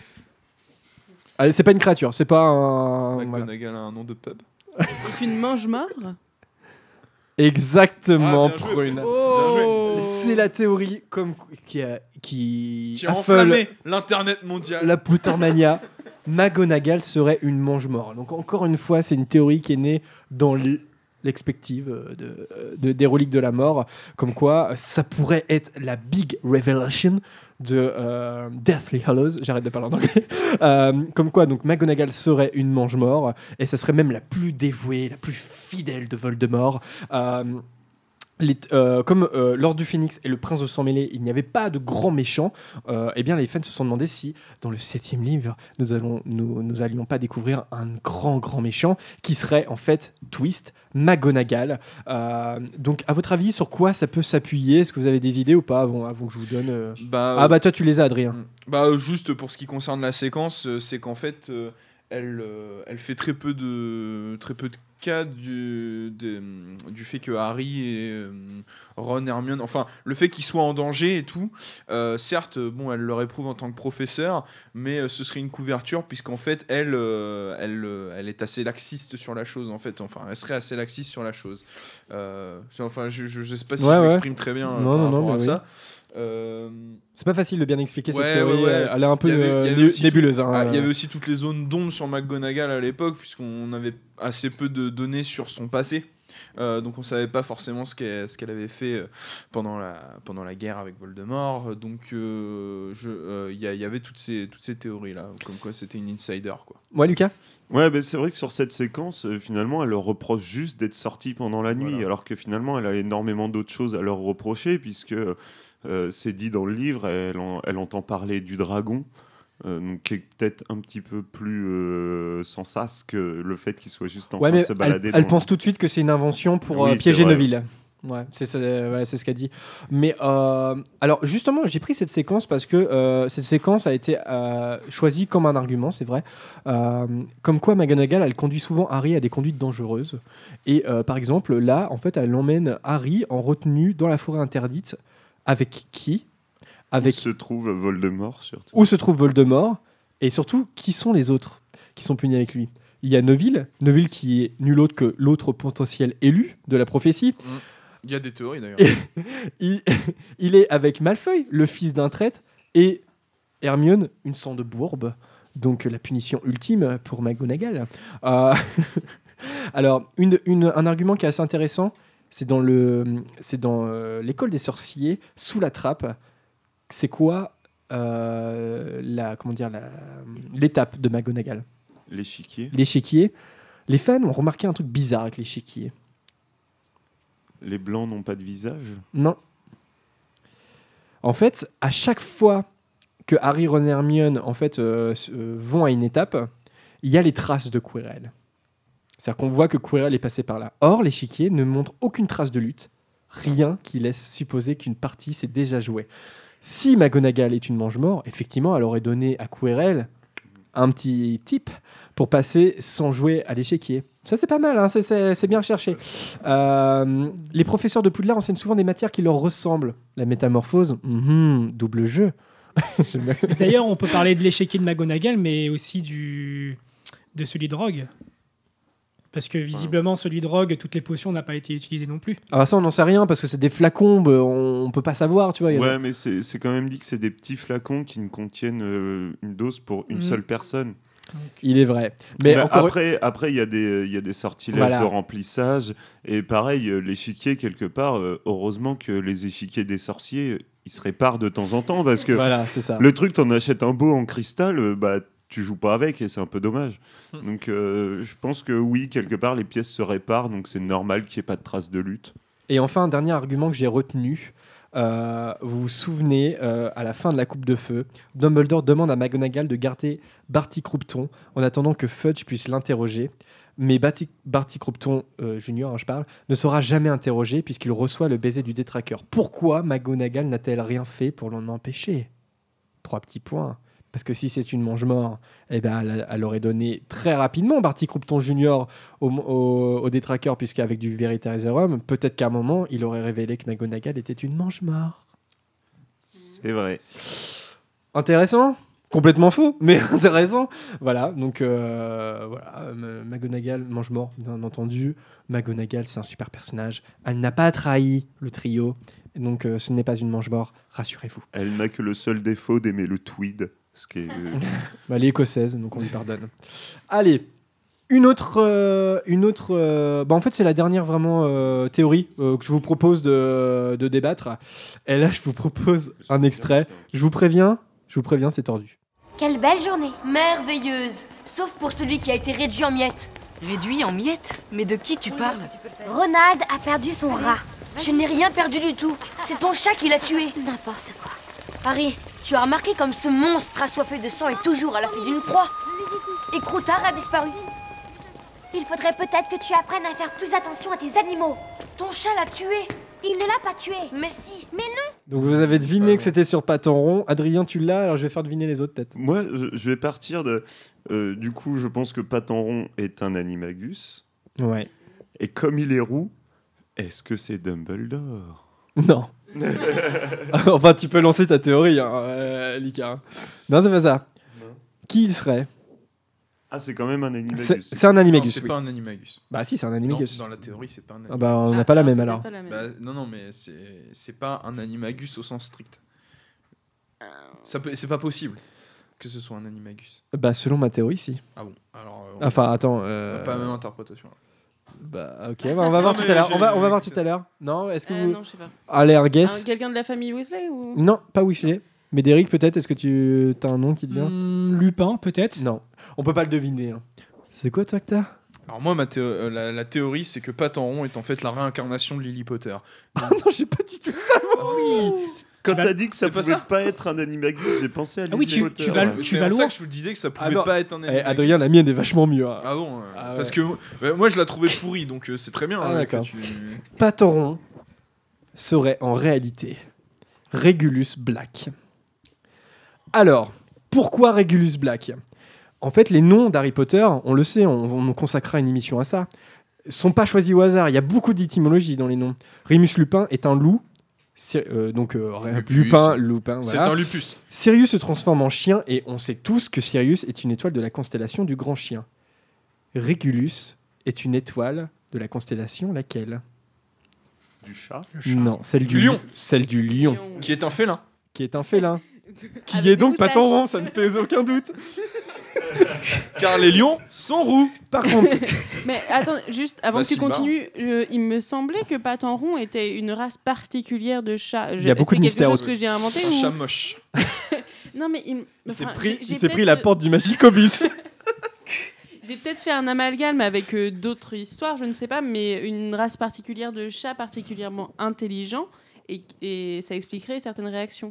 Je, je ne sais plus du tout. bah, euh, très clairement, euh, Patoron, il remarque tout de suite que Croutard c'est un animagus. Donc il y a un truc spécial, Oui, il y a oui, beaucoup oui, de mystères.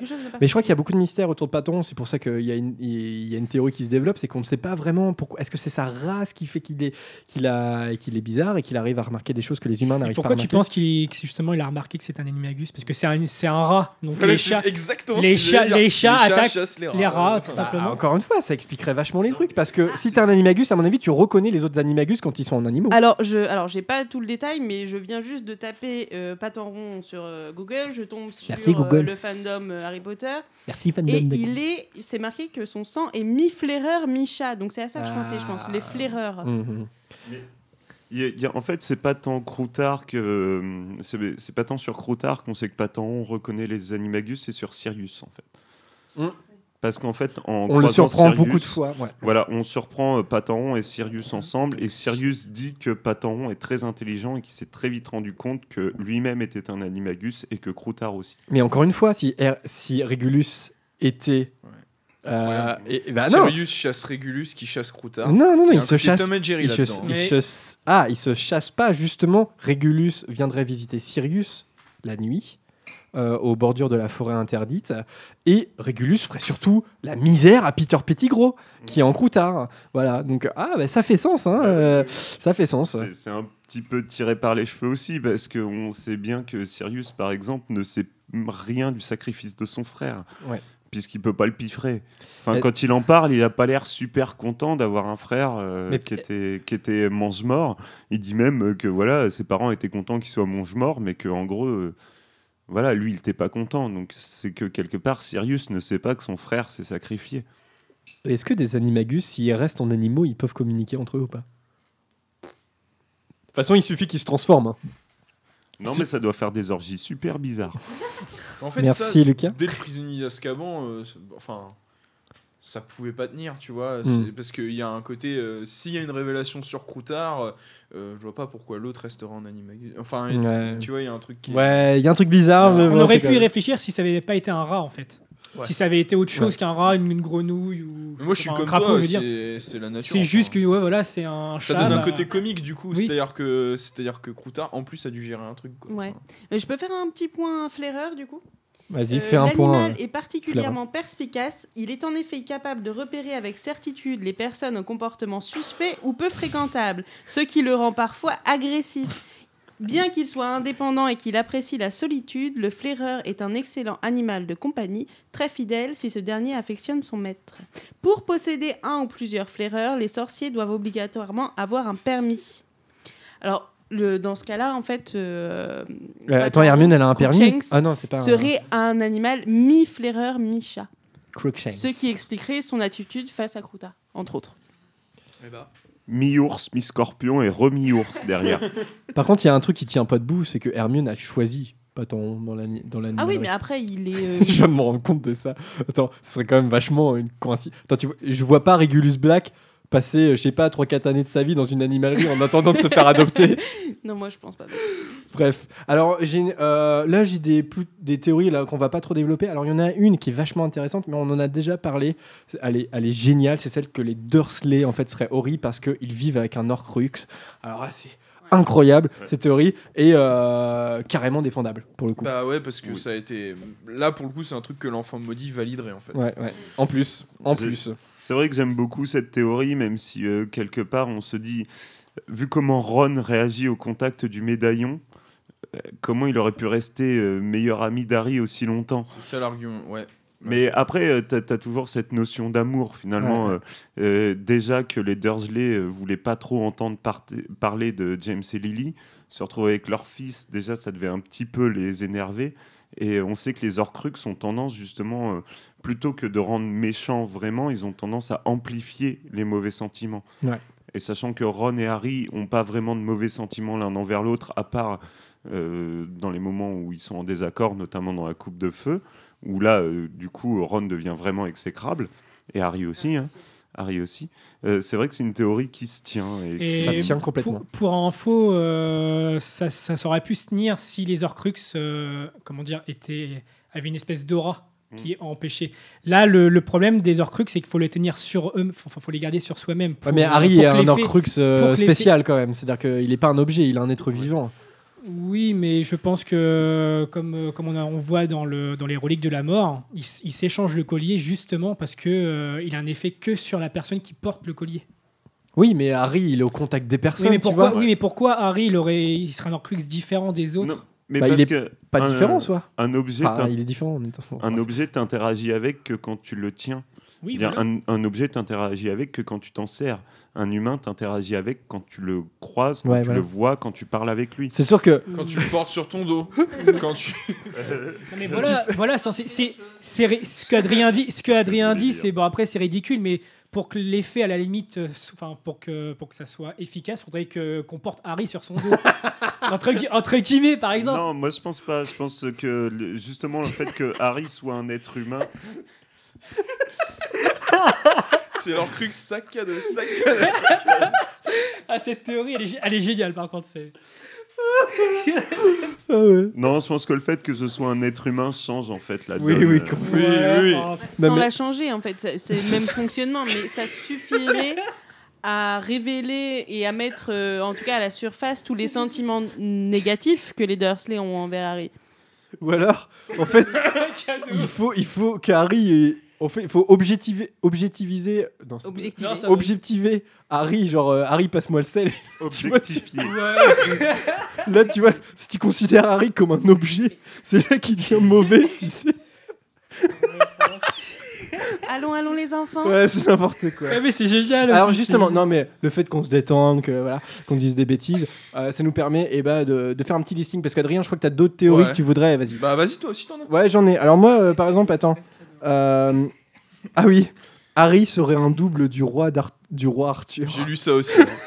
J'ai lu Alors- ça. ouais. Ah oui, j'ai lu ça aussi. quelque Alors je vous lis, je crois que ça vient de Topito. Idée que Harry et Godric Gryffondor étaient directement apparentés au légendaire roi Arthur et que Harry serait une réincarnation d'Arthur venu au monde pour sauver la Grande-Bretagne, soulignant le fait que Harry était le premier d'une longue lignée de Gryffondor à avoir réussi à extraire l'épée du chapeau, ce qui n'est pas sans rappeler l'histoire d'Excalibur.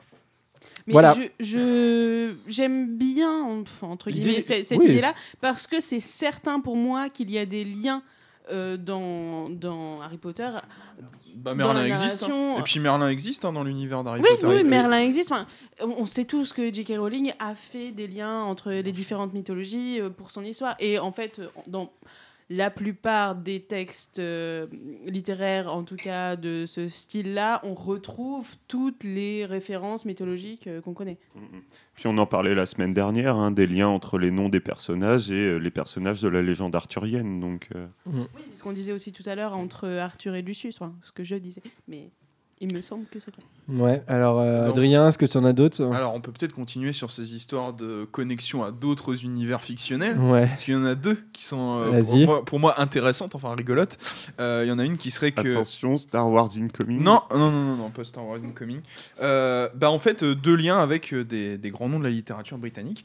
Euh, parce qu'il y, en a- il y aura une première connexion avec Mary Poppins, qui dirait qu'en fait Mary Poppins est une sorcière de l'univers d'Harry Potter, puisqu'elle agit de la même manière au contact des Moldus que, euh, que les, les sorciers dans le monde d'Harry Potter. C'est-à-dire, euh, certes, elle montre sa magie aux enfants, mais elle ne la montre pas aux adultes. Euh, et il y avait une autre connexion qui était juste euh, amusante, c'est que elle, elle a cette histoire de parapluie aussi, dans lequel elle- elle- avec lequel elle fait des tours de magie. Avec Hagrid. C'est exactement ce que fait Hagrid aussi. Ouais. Voilà. Euh, bon, ça c'est pour Hagrid et Mary Poppins. Euh, et euh, l'autre, bah, c'est euh, c'est avec Roald Dahl en fait, qui voudrait que George Weasley et Willy Wonka.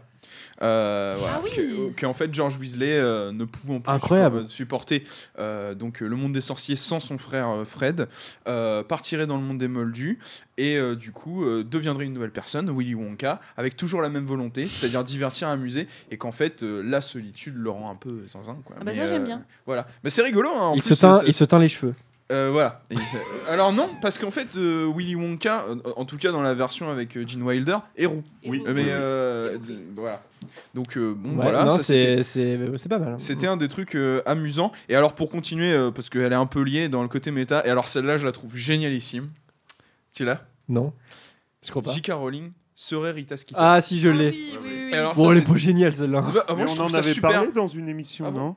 Ah, je, ah, je sais plus. Je, suis pas certain. Je- je- Elles ont la même apparence physique et, et du coup, euh, en fait, Rita Skeeter écrirait l'histoire d'Harry Potter au moldu. Rita Skeeter égale J.K. Rowling. En sachant que Rita Skeeter aurait été en- euh, euh, se permettrait de faire ça puisqu'elle aurait été exclue du monde magique euh, à, à force de faire Ce des serait une sorte de Limonis euh. Snicket euh, comme dans les orphelins. Baudelaire. Ouais, c'est amusant, c'est rigolo. Ouais, c'est amusant, c'est amusant, c'est amusant. Voilà, ça c'était pour les connexions d'univers. Moi, je sais pas, toi t'en as d'autres? Parce que Alors moi j'ai une théorie. En fait, enfin, c'est une théorie qui est venue d'un problème qui se pose dans Harry Potter, à savoir le nombre d'élèves à Poudlard. Alors J.K. Rowling a dit qu'il y avait environ 1000 élèves à Poudlard. Et donc les, les fans, qui n'avaient rien d'autre à faire, ont fait des petits calculs. Donc 1000 élèves, d'accord. Donc si c'est réparti en 7 niveaux, euh, ça fait que chaque niveau a 143 élèves. Si on répartit les 143 élèves dans les 4 maisons, on obtient une moyenne de 35 élèves par classe. Or, Harry n'a pas plus de 20 camarades dans sa classe. Que s'est-il passé? Et là, il y a une théorie comme... pas. Désolé. il y a une théorie comme quoi, en fait, il y aurait, il y aurait moins de, de gens par classe dans les années d'Harry, puisque Voldemort aurait causé une chute de la natalité. Ah. Voilà, c'est pas, c'est pas mal. hein. C'est-à-dire que euh, par peur de. Bah, voilà. ça se tient, ouais. Ça se tient, ça se tient. Voilà. Euh, alors, vas-y, ça, en fait, c'est une battle en fait. Bah, ouais. que, tu vois, Alors ah, moi, je vais attaquer celle avec Neville. Tu t'en as avec Neville? Non, là, c'est- moi, j'ai plus rien, là, Ah bon? Ah, Parce qu'il y en a deux avec Neville. Ah ouais. Euh, la première, c'est que Bah. Qu- Quirrell aurait essayé de tuer Neville dans euh, l'école Oh. des sorciers, Ah. Euh, puisqu'il fait exactement la même chose qu'il fait avec Harry sur le match de Quidditch, à savoir euh, détraquer le balai en fait, et, et faire en sorte que le balai soit incontrôlable. Et c'est vrai que le balai de Ah. Neville se, Voilà, se- de- est incontrôlable. est Pas mal, incontrôlable. pas mal. Voilà, donc ça c'est une des théories. Donc euh, toujours sur. Alors après là où elle est invalidée, c'est que il est censé savoir Quirrell à ce moment-là que Neville n'est pas l'élu. Enfin, euh, qui, qui, que l'enfant qui Ah oui, bah, devait battre, euh, c'est, c'est, tu vois, c'est. Après, il pas savoir. encore, il le sait pas encore. C'est un défaut des mange-morts, hein, parce que Vol- voilà. Enfin, Ouais. Est-ce que Voldemort est prêt à prendre le risque en fait? Rappelez-vous Ouais. de ce que dit Dumbledore, les prophéties n'ont d'importance que si on en accorde de l'importance. C'est-à-dire que Voldemort a créé la prophétie. Ouais. Voilà. Donc ça, voilà, ça, ça c'est sur la première théorie de Neville. Et la seconde qui est très bien aussi, euh, c'est que Neville n'a pas la bonne baguette. Alors je m'explique, c'est ah qu'en fait oui, ça, Neville, je l'avais, je l'ai pas retenu. Neville n'a pas. euh, bah, je trouve- euh, enfin, elle est intéressante parce Ouais, que c'est ouais, vrai que le personnage tel que ça suit, c'est c'est pas mal. Neville n'a pas choisi de baguette à Ollivander en fait. Il a repris celle de son père. Comme Ron, hein. Ron, il a celle de Comme Percy, Ron. je crois. Voilà. Ça- Ce qui fait qu'en fait Neville et, et Ron d'ailleurs aussi, euh, en fait, euh, sont pas très très bons en magie. Ils sont pas très très bons en sort. Euh, voire, voire Et pour Ron, ça empire la chambre des secrets quand elle est cassée, sa baguette. hein, ça empire. hein. Voilà. et voire catastrophique. Et Neville, donc, sa baguette est cassée dans l'ordre du Phénix, hein, si je me trompe pas. Ouais. Et du coup, il en choisit une à Ollivander. Ce qui fait que Neville Il devient leader durant, badass. voilà, est leader durant les reliques de la mort. Et euh, d'ailleurs, même dans l'ordre du Phénix, euh, on- enfin, je me souviens de cette scène particulière dans les livres. Il y a Luna qui dit très bien Neville. Et, euh, et Oui, comme- comme Neville si- fait énormément de progrès. Voilà. Même Harry, Harry il se le dit qu'il est très fier de Neville qui fait énormément de progrès. ouais. Et Luna lui faisant euh, très bien Neville, comme si euh, c'était pas forcément l'habitude de, de Neville. Donc Non, Neville n'a pas la bonne baguette. C'est, euh, ce Mais par est, contre, ça marche pas sur Ron parce que Ron il change de baguette au prisonnier d'Azkaban, c'est pareil. hein. Alors il y a la théorie comme quoi euh, Trelawney avait raison sur la date de naissance de Harry Potter, euh, puisque elle lui dit, elle lui dit 31 décembre. En- Enfin, elle lui dit, pardon, euh, vous êtes né au milieu de l'hiver. Euh, or lui est né, est né euh, comment dire, début juillet. Enfin, au milieu Fin de juillet. juillet. Fin juillet, pardon, excusez-moi. 31. Je voulais dire milieu de l'été. Excuse. Voilà. Et donc, étant l'Orcrux de Tom Jedusor, en fait, elle dit euh, milieu de l'hiver, ce qui correspondrait au 31 décembre, et ce qui correspond du coup à la date de naissance Pas mal. de Tom Je Jedusor. valide. Pas mal. Euh, donc euh, ça, ça m'intéresse pas. ah, si, la théorie la plus nulle de tous les temps. Euh, puisque, puisque, bah non, par- parce que si on te l'avait fait, Prune, à mon avis, toi, t'aurais jeté le livre, t'aurais tout brûlé et t'aurais dit ne lisez jamais Harry Potter. Euh, la théorie comme quoi Harry a tout imaginé dans le placard. Ah oui, non, mais ça, non, mais- Donc hein. cette théorie, il y a quelqu'un Euh. qui a quand même osé sur un fil dire et si tout n'était qu'un rêve Voilà, donc qui est à peu près la théorie que tout le monde peut faire. Notamment parce qu'à la fin il retourne dans son placard à balai. Enfin, Voilà. ouais. Le le gros problème de Mario World 3 où il se réveille, ou le 2, je sais plus, où il se réveille et tout n'était qu'un rêve. Ah putain, mais ça, c'est- Euh, Le coup du rêve, vraiment, moi, c'est le truc qui m'énerve. C'est Quand je vois une scène un petit peu psyché. C'est le où- truc à éviter euh, Ah quand vous ouais. faites des courts métrages notamment. Euh, C'est ça, non mais enfin il y a plein de films comme ça où tu as des scènes un petit peu psychées et tu le vois en fait dans la réalisation que c'est un rêve. Ou Et c'est que un t'es- rêve d'un rêve. C'est ça. Et t'as- t'as une grosse révélation mais tu sais que c'est un rêve et tu fais euh, tant pis. Encore trois petites. Euh, euh, Hagrid n'est pas capable de produire un Patronus. Euh, la raison serait que Hagrid n'a pas de moment heureux. Bon, c'est quand même un peu invalidé parce qu'il il faux, a des plus. amis. Il Attends, a dans des gens la chambre des l'aiment et tout. secrets et tout, Voilà. quand il revient. euh, Attention, Hagrid a un, un parapluie rose. Peut-être qu'Hagrid est une femme. Oh là Boum, blow my man. Hagridette. Euh, une théorie sur le choixpeau magique. Euh, je sais pas si vous l'avez. Euh, C'est bizarre, elle revient souvent elle. Ah Euh, ouais, enfin dans, dans les articles que j'ai lus. En fait, le trio donc euh, Hermione, Ron et Harry serait à Gryffondor car ils ont eu le courage de le demander. Ah oui, non, mais ça, c'est, on le sait, ça. Ouais, Bah, mais pour là- Harry, on le sait, ouais. Voilà, là en fait, ce serait, ce serait validé parce que du coup, tu sais pas pour Ron et Hermione s'ils Ah disent oui. pas quelque chose aussi, parce que techniquement, dans, dans, dans ce qu'avait euh, décidé, enfin, J.K. Rowling dans ses premiers travaux d'écriture, apparemment, euh, je crois qu'Hermione devait aller à Serre d'Aigle, Ah ouais? Oui, mais- Harry à Serpentard, et que je dise pas de bêtises, Ron. à- Il y a, Toute il y a- la famille Weasley. il y a un, ouais, voilà, il y a une erreur parce que Non, non. euh, quand il met le chapeau, il fait ah encore un Weasley. Et Oui, du oui, coup, oui, euh, encore il- une fois, hein, mais ça n'empêche que les sœurs Patil qui sont jumelles ne sont pas dans la même Ouais. maison puisqu'il y en a une à Gryffondor et une autre à Serre Après, on sent que ça le pèse, euh, Ron. Enfin, moi, je, je, je le- je l'imagine très bien demander au Choixpeau parce qu'il dit euh, tous mes frères, tout- toute ma famille est à Gryffondor. Ça serait une honte si j'étais pas à Gryffondor. Et Hermione, pareil, elle l'évoque, c'est-à-dire qu'elle dit Ah, Gryffondor, ça a l'air d'être la meilleure, euh, la meilleure maison, quoique euh, Cerdex serait pas mal. C'est ce qu'elle dit. Puis elle dit même que le, le Choixpeau, c'est dit dans les bouquins, elle, elle révèle que le Choixpeau a hésité de l'envoyer à Serre d'Aigle. Ouais, elle le dit. ouais. Et euh, bon, ce serait aussi validé par l'enfant maudit, puisque bah, le fils d'Harry n'a pas le, ne, ne demande rien, et du Mm. coup, il atterrit dans une autre maison. Euh, et euh, du coup, euh, ça, ça, donc, c'était sur l'histoire du courage de demander, donc qui fait que tu es un Gryffondor, puisque les Gryffondors sont courageux. Et nous pourrions tout à fait faire une émission sur le courage. Oui, Ouais. c'est vrai. Qu'on n'a pas assez, je trouve, en ce moment. Et, euh, et ça, c'est bien dommage. Euh, The et, bien- bravery. et du coup, la dernière, euh, ce serait que les. Il y a eu une guerre. Ah oui. Autrefois. Oui. Mais, Ce, mais- que- ce qui est pas idiot. Bah, on le sait plus ou moins en fait. c'est que en fait que en gros qu'il y, a, y oh, pardon, il y a eu une guerre entre les Moldus et les sorciers, ce qui fait, c'est la raison pour laquelle les sorciers se cachent en gros, c'est ça. Alors, Et il y a plusieurs choses. Ah, Parce que du coup, les Moldus auraient gagné cette guerre contre les sorciers. Donc, les sorciers, en fait, seraient indirectement assujettis aux Moldus. Ce qui est faux, on le voit, on le voit dans le Prince de sang mêlé avec les ministres. Oui, sauf que les ministres doivent rendre des comptes normalement au, ministère, au, au ministre euh, anglais. D'ailleurs, ils se, ils se permettent de les informer. Notamment, il y a un instant où des créatures magiques sont censées arriver sur le territoire britannique et ils doivent informer le, les, les Oui, Moldus. les, les que quatre dragons voilà. euh, de le- la en même première temps, les et- sorciers arrêtent pas de buter des Moldus. Alors mais- bon. On est on est d'accord, mais tu sais, il y a des morts tous les jours, Jérémy. Et ça, c'est dur, et on le dit pas assez. Et euh, c'est- les Moldus ont donc gagné cette guerre, ce qui expliquerait pourquoi le, euh, le- le gouvernement des sorciers s'appelle ministère de la magie et non gouvernement de la magie. Et donc, le ministère de la magie sera un, mi- un ministère caché au niveau du gouvernement britannique, ce qui fait qu'il euh, gère toutes les Bah, affaires pour les sorciers, qu'il Ah non, décide ça, ça, de tout ce qui pas. concerne ces sorciers-là. C'est un ministère à part, mais en soi, les moldus ont un regard, en tout cas les moldus haut placés, ont un regard sur euh, les activités des sorciers. Mm. Et ça, c'est Ce faux parce que seul le Premier ministre sait.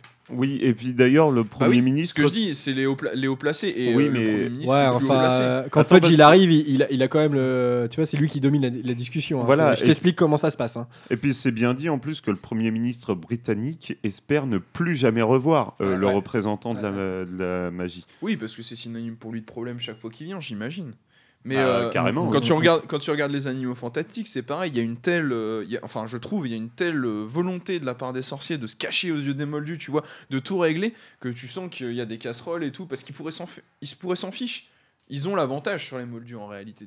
D'ailleurs, les moldus Bah, gagnent la guerre. C'est ce qu'il veut. hein, voilà, les hein, moldus gagnent la guerre. Comment tu, tu vois, mais oui, Ça- les Moldus ne peuvent pas gagner une guerre expliquer, D'une certaine manière, la fascination Bah, d'Arthur Weasley pour la technologie moldue. Voilà. Euh, en, en tout cas, voilà, c'est c'est un petit panel euh, des théories. euh, J'en ai éloigné d'autres parce que ça euh, les histoires de euh, J'en ai une dernière. de Dumbledore et la mort et ainsi de suite. Ah oui, bah bon, ça on l'avait pas évoqué, mais enfin on l'a un petit oui, oui, enfin voilà, on- en même temps on les a pas toutes citées. Moi j'en ai, j'ai une dernière bêtise. Euh, Une alors- ultime bafouille. Ah j'ai une ultime bafouille. Celle que Godric Gryffondor serait vivant. Non, vous la connaissez pas celle-là?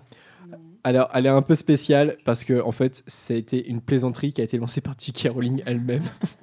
Donc, elle s'est créée elle-même une théorie. Alors, bon, bon, ça a été présenté comme une connerie. hein. Euh, en gros, Godric Gryffondor serait un animagus et il serait toujours en vie. Il prend la forme du calamar géant qui vit dans le lac de Poudlard, ce qui fait de lui le plus gros animagus existant. Chaque soir à 11h, il reprend forme humaine et se promène dans l'enceinte de Poudlard jusqu'au lever du jour avant de regagner le lac. C'est une bêtise lancée par J.K. Rowling. Voilà, Et on ouais. pourrait le voir sur la carte du maraudeur, là. Et on pourrait le voir sur la carte du maraudeur. Voilà. Ça prendrait tout le lac. Mais qu'est-ce que fait Godric Gryffondor à- dans le lac noir tous les jours Non, mais, euh, tout D'ailleurs, je précise, pas de qu'il est dans le lac noir, Lucas. Voilà. Le lac noir, ce qui n'existe pas. tu vas manger du dragé? Non, bon, non, bah, non. d'ailleurs, allez, hop, dragé surprise. C'est le moment du quiz de Bertie Crochu. Jingle. Vous voulez quelque chose, les Alors, je rappelle, euh, comme euh, les théories, c'est pas un thème, euh, c'est pas une thématique de la saga Harry Potter. On, fait comme à l'épisode de Noël, on fait un quiz spécial citation, donc citation des livres et des films. Donc le premier tour, je vous donne une citation des livres, il faut me dire qui le dit. Normalement, c'est assez facile, c'est pour ça que c'est un premier tour. Il y a des indices pour voilà pour savoir. Normalement, ça va vous mettre sur la piste. Le deuxième tour, je vous donne un extrait des films. Il faut compléter la réplique d'après. Voilà. Et le troisième tour, c'est je vous donne un extrait des livres. Il faut compléter la réplique d'après. Vous êtes prêts? Ouais. Non. Ok. Adrien, c'est toi qui commence comme d'habitude, euh, comme tu es sur ma gauche. Alors, qui dit ça? C'est dans les reliques de la mort. On croyait que tu savais ce que tu faisais. On croyait que tu savais ce que tu faisais. Je peux donner un indice, si vous voulez, c'est le premier tour. Pas Simus Finnegan? Non. T'as le choix. Un, un- allez, un deuxième choix. On croyait que tu savais ce que tu faisais. C'est un personnage beaucoup plus principal que Seamus Finnegan. Ah bon Hmm. Tu sais ce que tu faisais On croyait que tu savais ce que tu faisais. Alors là, j'avoue, mon Non. culture totale à, ce niveau. Ah, là, tu, là, tu vas te sentir mal. Ouais, Lucas Ron Ouais, c'est Ron qui dit ça, à- tu sais, qui dit ça à Harry. On croyait que tu savais ce que tu Ah, faisais. tu- Ouais, ouais. Ah merde, je pensais que c'était facile. Ah non, bon, moi ça, ça me pas. Parce que, ouais, non. bon, ce qui va être facile, c'est de piocher un petit dragé Oui, surprise. oui, bah, on va le faire. On va le faire. On hein, va le écoutez. Moi, il y a des lois ici, je m'y conforme. Il va commencer à falloir refaire des stocks, à mon avis. J'ai un paquet euh, plein dans mon sac. Ah, Je le montre à tout le monde mais on n'a pas la boîte. si on l'a, je crois. Non, elle est où là C'est un verre de terre, Ah, d'accord Verre de terre. C'est bien parce que vous reconnaissez les goûts maintenant. C'est bien. Bah, si tu veux, euh, celui-là, c'était soit verre de terre, soit fruits rouges. Mhm. J'ai vite vu que ça allait pas prendre la voie de fruits rouges. J'ai senti la terre. Maintenant, je sens le verre. Il y a la cannelle aussi qui ressemble à ça. Ah, il peu, est ouais. super bon d'ailleurs. Mais la laissez-moi les vers de terre. Bah non, dis pas ça, euh, Lucas. Alors, Lucas, justement, dans Le prisonnier d'Azkaban, qui dit ça?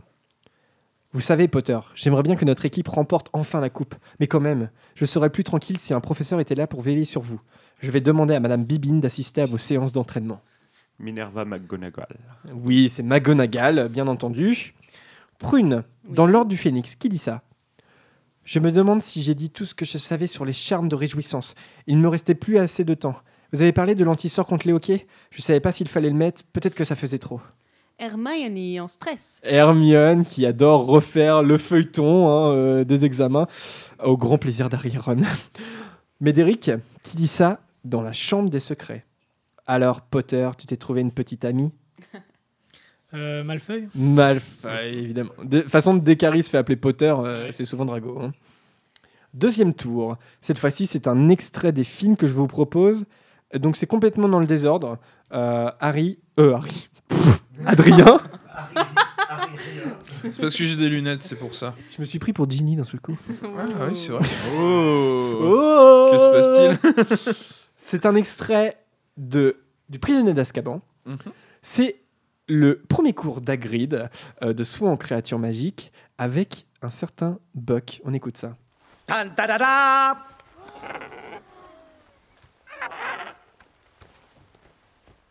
N'est-il pas magnifique?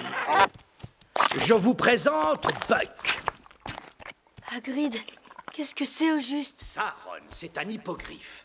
La première chose qu'il faut savoir, c'est que l'hippogriffe est une créature très fière, extrêmement susceptible. Ne vous avisez jamais d'insulter un hippogriffe. Ça risquerait d'être la dernière chose que vous feriez. Bien. Qui veut venir lui dire bonjour? C'est bien, Harry, c'est bien. Approche-toi. Alors, il faut que tu attendes qu'il fasse le premier geste, par politesse. Bon, tu t'avances, tu t'inclines devant lui, et tu attends de voir s'il te rend ton salut. Si c'est le cas, tu peux le toucher. Sinon, Sinon quoi? Ok. Sinon. T'es prêt, Adrien? Ouais, t'es concentré? Ok. On en parlera dans le prochain cours, mais on verra ça plus tard ou aucune importance pour le moment. Les trois propositions sont passées là. Ouais. Euh, quoi? Oui. Ah d'accord. Je veux bien les réentendre. On en parlera dans le prochain cours, mais on verra ça plus tard. Aucune importance pour le moment. C'est dans le cas où Buck ne, ne, ne- tu vois, ne se plie pas devant Harry. On en parlera dans le prochain cours, mais on verra ça plus tard ou aucune importance pour le moment. Alors j'hésite entre la 2 et la 3. Mhm. Pardon, il y en a que deux. Ouais, il non y en a que deux là. Ah bon? Non, il y en a trois, bon sang Non, mais moi j'en ai. j'en ai Ok, euh, alors, attendez, qu'il parce est que... tellement bon acteur. Alors, non mais... Numéro 1, on en parlera dans le prochain cours. Numéro 2, mais on verra ça plus tard. Numéro 3, aucune importance Là, pour le moment. Là, c'est plus clair. Voilà, et moi j'hésite entre la 2 et la 3. ça, change- ça change rien sur Adrien. Donc...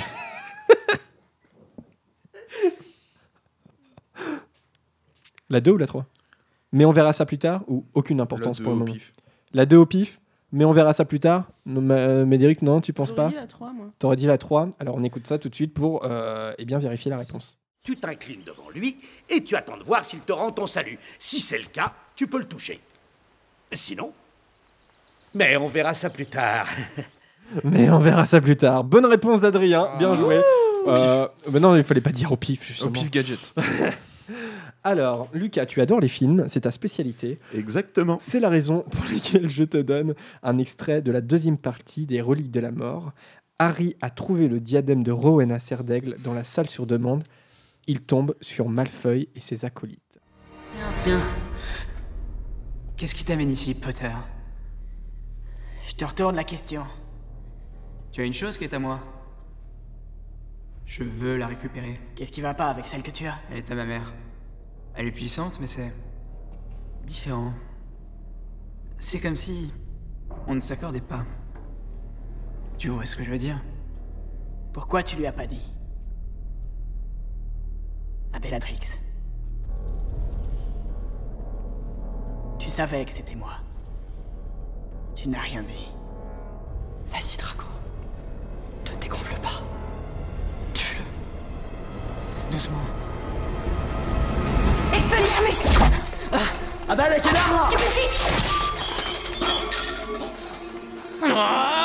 Alors, Ron part en courant. Et qu'est-ce qu'il crie? À euh, Malfeuille et ses acolytes C'est ma copine, espèce de salaud. C'est ma copine, sale crétin. Ou c'est ma copine, bande d'abrutis. Mais c'est pas dans les livres. Ah bah ça, non, c'est dans le film. Je te le fais dire. je, te, enfin, je te le fais pas dire, justement.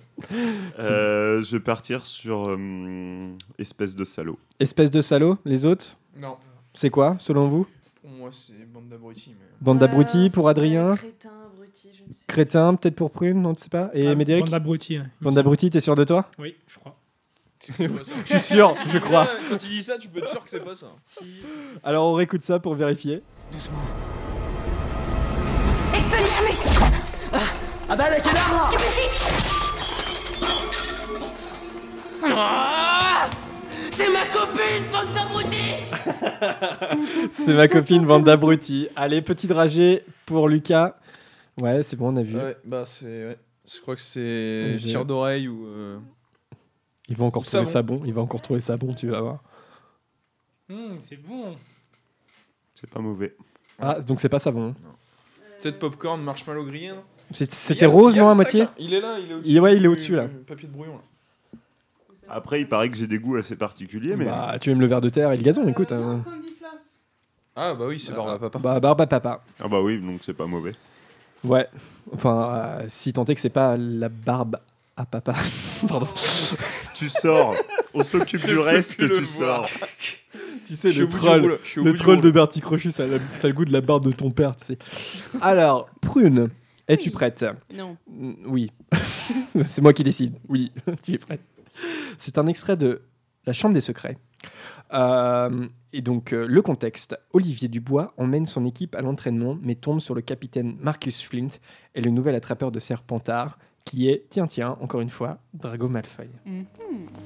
J'ai passé les vacances à mettre au point un nouveau programme de Quidditch. On va s'entraîner plus tôt, plus dur et plus longtemps. Qu'est-ce que... Ah, ce n'est pas croyable. Où allez-vous comme ça, Flint? Nous allons nous entraîner. J'ai réservé le terrain pour Gryffondor. On se calme, j'ai un mot. Oh, ça va mal tourner. Je sous-signais Professeur Rogue donne l'autorisation à l'équipe de Serpentard de s'entraîner aujourd'hui pour former son nouvel attrapeur. Son nouvel attrapeur? Qui? Malfoy Eh oui Et c'est pas la seule nouveauté. Ce sont des Nimbus 2001 Comment vous les avez eus? C'est un cadeau du père de Drago. Tu vois, Weasley, contrairement à certains, mon père peut acheter ce qu'il y a de mieux.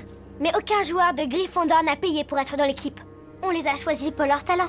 Que rétorque Malfeuille à Hermione? Alors, on sait, hein, c'est le, moment, euh, le fameux moment du sang de bourbe, mais qu'est-ce qu'il dit?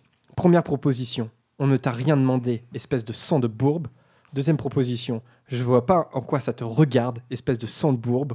Ou, trois ans, ou troisième proposition, personne ne t'a- t'a demandé ton avis, espèce de sang de bourbe. On ne Ah, t'a rien. C'est chaud hein, parce que c'est. de.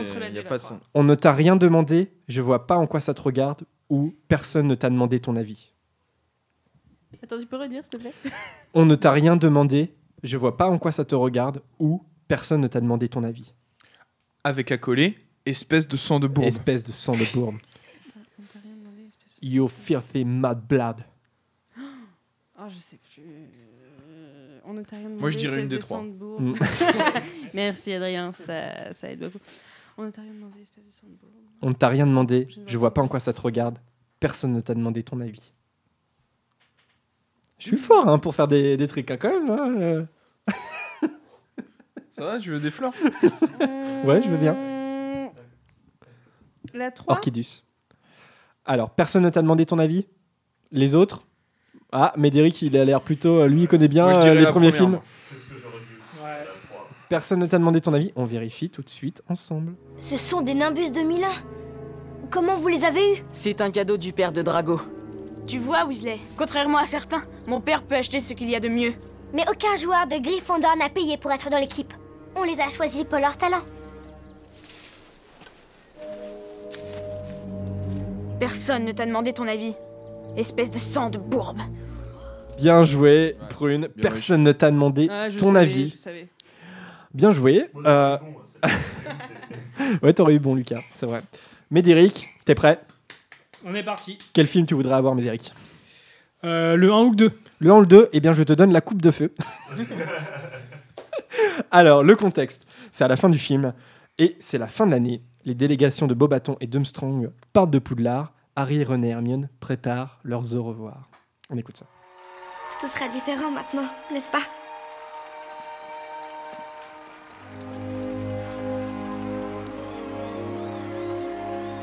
Oui.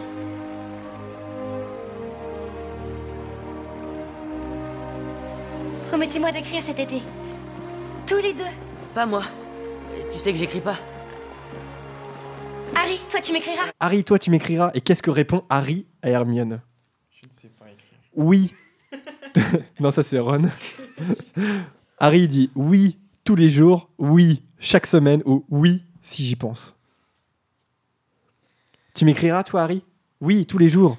Oui chaque semaine ou oui si j'y pense. Il passe de bon copain à un vrai gros bâtard. Oui, oui, chaque semaine. Oui chaque semaine?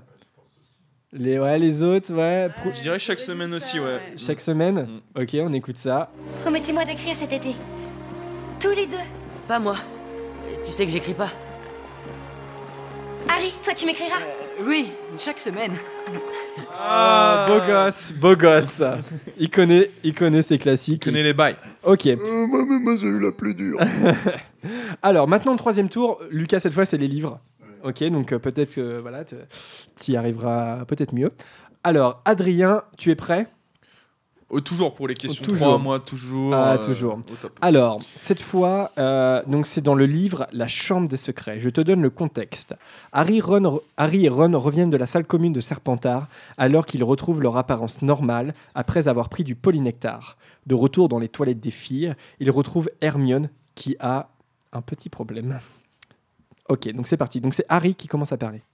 Hermione, sors de là, on a plein de choses à te dire. Fichez le camp, répondit Hermione d'une petite voix aiguë. Harry et Ron échangèrent un, regard surpris. Qu'est-ce qui se passe demanda Ron. Tu as dû retrouver ton aspect normal à l'heure qu'il est. Mimi Géniard apparut soudain, traversant la porte de la cabine. Harry ne lui avait jamais vu un air aussi réjoui. Et là, que dit Mimi Géniard à Harry et Ron? Elle dit Première proposition, vous n'imaginerez jamais ce qui lui est arrivé, ou c'est le plus beau jour de ma vie, enfin de ma mort, ou troisième proposition, attendez de voir ça, une véritable horreur. Je dirais la 3. Attendez de voir ça, une véritable horreur. Moi aussi, j'aurais dit ça. Ouais. Ok, et c'est effectivement une bonne réponse.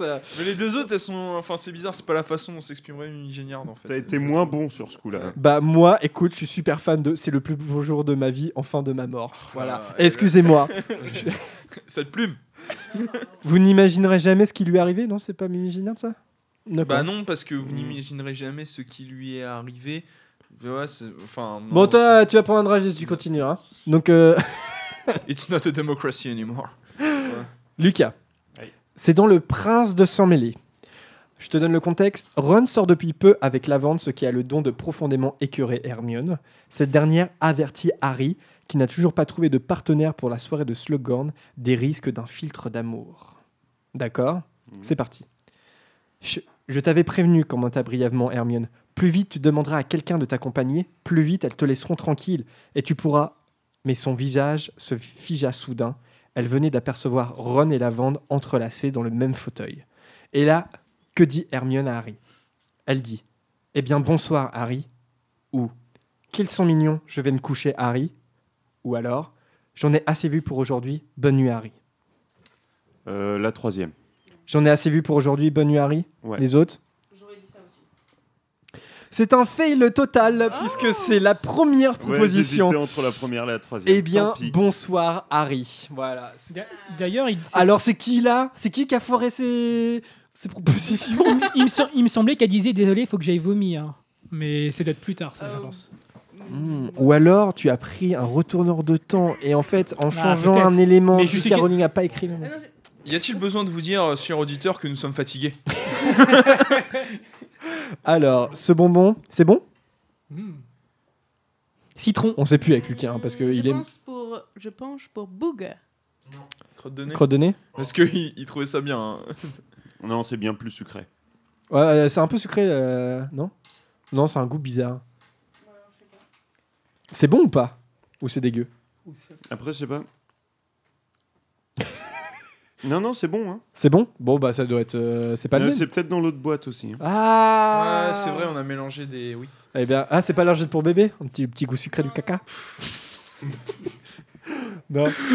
Bon, La fatigue. On laisse, on laisse ça en suspens. Euh, prune. Ouais, c'est ça, c'était de la poire. Ah, de la poire. Ok, bon, ça va, c'est pas mal la poire. Prune, ton Ouais. extrait est dans la coupe de feu. Alors, je te donne le contexte. Le pauvre Harry se voit refuser d'être accompagné par Cho au bal de Noël, cette dernière lui annonçant que Cédric lui a déjà demandé. Dépité, il retourne à la salle commune et tombe sur un Ron dans une détresse supérieure à la sienne. C'est parti. En pénétrant dans la salle commune, Harry jeta un regard autour de lui. À sa grande surprise, il vit Ron assis dans un coin, le visage défait. Ginny se trouvait à côté de lui et lui parlait en essayant apparemment de le consoler. Qu'est-ce qui se passe, Ron? s'inquiéta Harry lorsqu'il les eut rejoints. Ron leva les yeux vers lui, une expression d'horreur sur le visage. Pourquoi est-ce que j'ai fait une chose pareille? dit-il effaré. Je ne sais pas ce qui m'a pris. Quoi? dit Harry. Il, euh, il vient de demander à Fleur de la Cour d'aller au bal avec lui, expliqua Ginny. Elle eut l'air de réprimer un sourire, mais continua de tapoter le bras de Ron avec douceur. Et là, que dit Harry à Ron? Première proposition. Tu n'as pas fait ça. Deuxième proposition. Qu'est-ce qui t'a pris?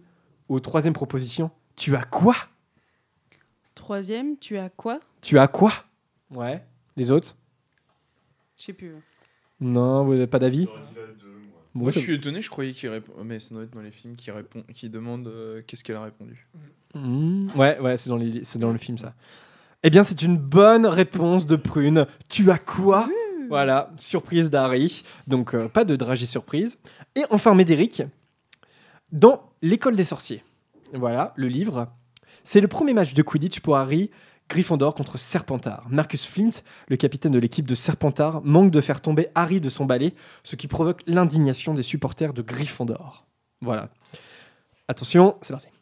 Faute hurlèrent les supporters de Gryffondor. Madame Bibine rappela Flint à l'ordre et ordonna un coup franc en faveur des Gryffondor. Bien entendu, la confusion qui régnait sur le terrain avait permis aux vifs d'or de s'échapper.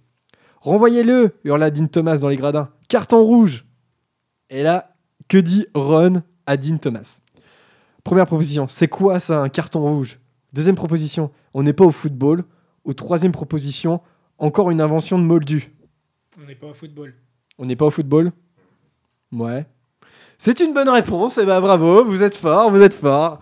Bravo. Euh, alors, est-ce que tu as compté les points, euh, Adrien?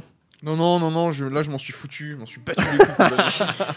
Alors, fais-nous un petit récapitulatif. Eh bien, s'il te écoute, plaît. euh, Lucas est donc euh, toujours premier avec 30 points. Mais il n'a marqué qu'un point, je tiens à le dire, durant cette émission. euh, donc, euh, Vanessa, tout est encore possible. Vanessa, everything's possible. Euh, voilà, euh, donc c'est Vanessa juste après avec 27 points. Prune avec 20 points.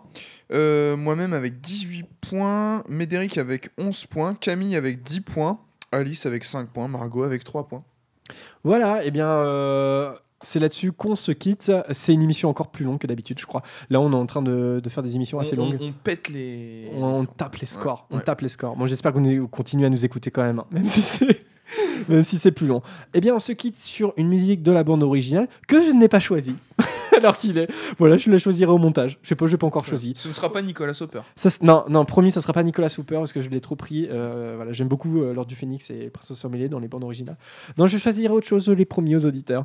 Mais enfin voilà, euh, on se quitte sur cette belle musique euh, que je ne connais pas encore. On se dit à la semaine prochaine. Euh, D'ici là, portez-vous bien. Salut, bye bye, bisous. Nous, nous, on va aller se coucher. Bisous, salut. Salut Bonne soirée.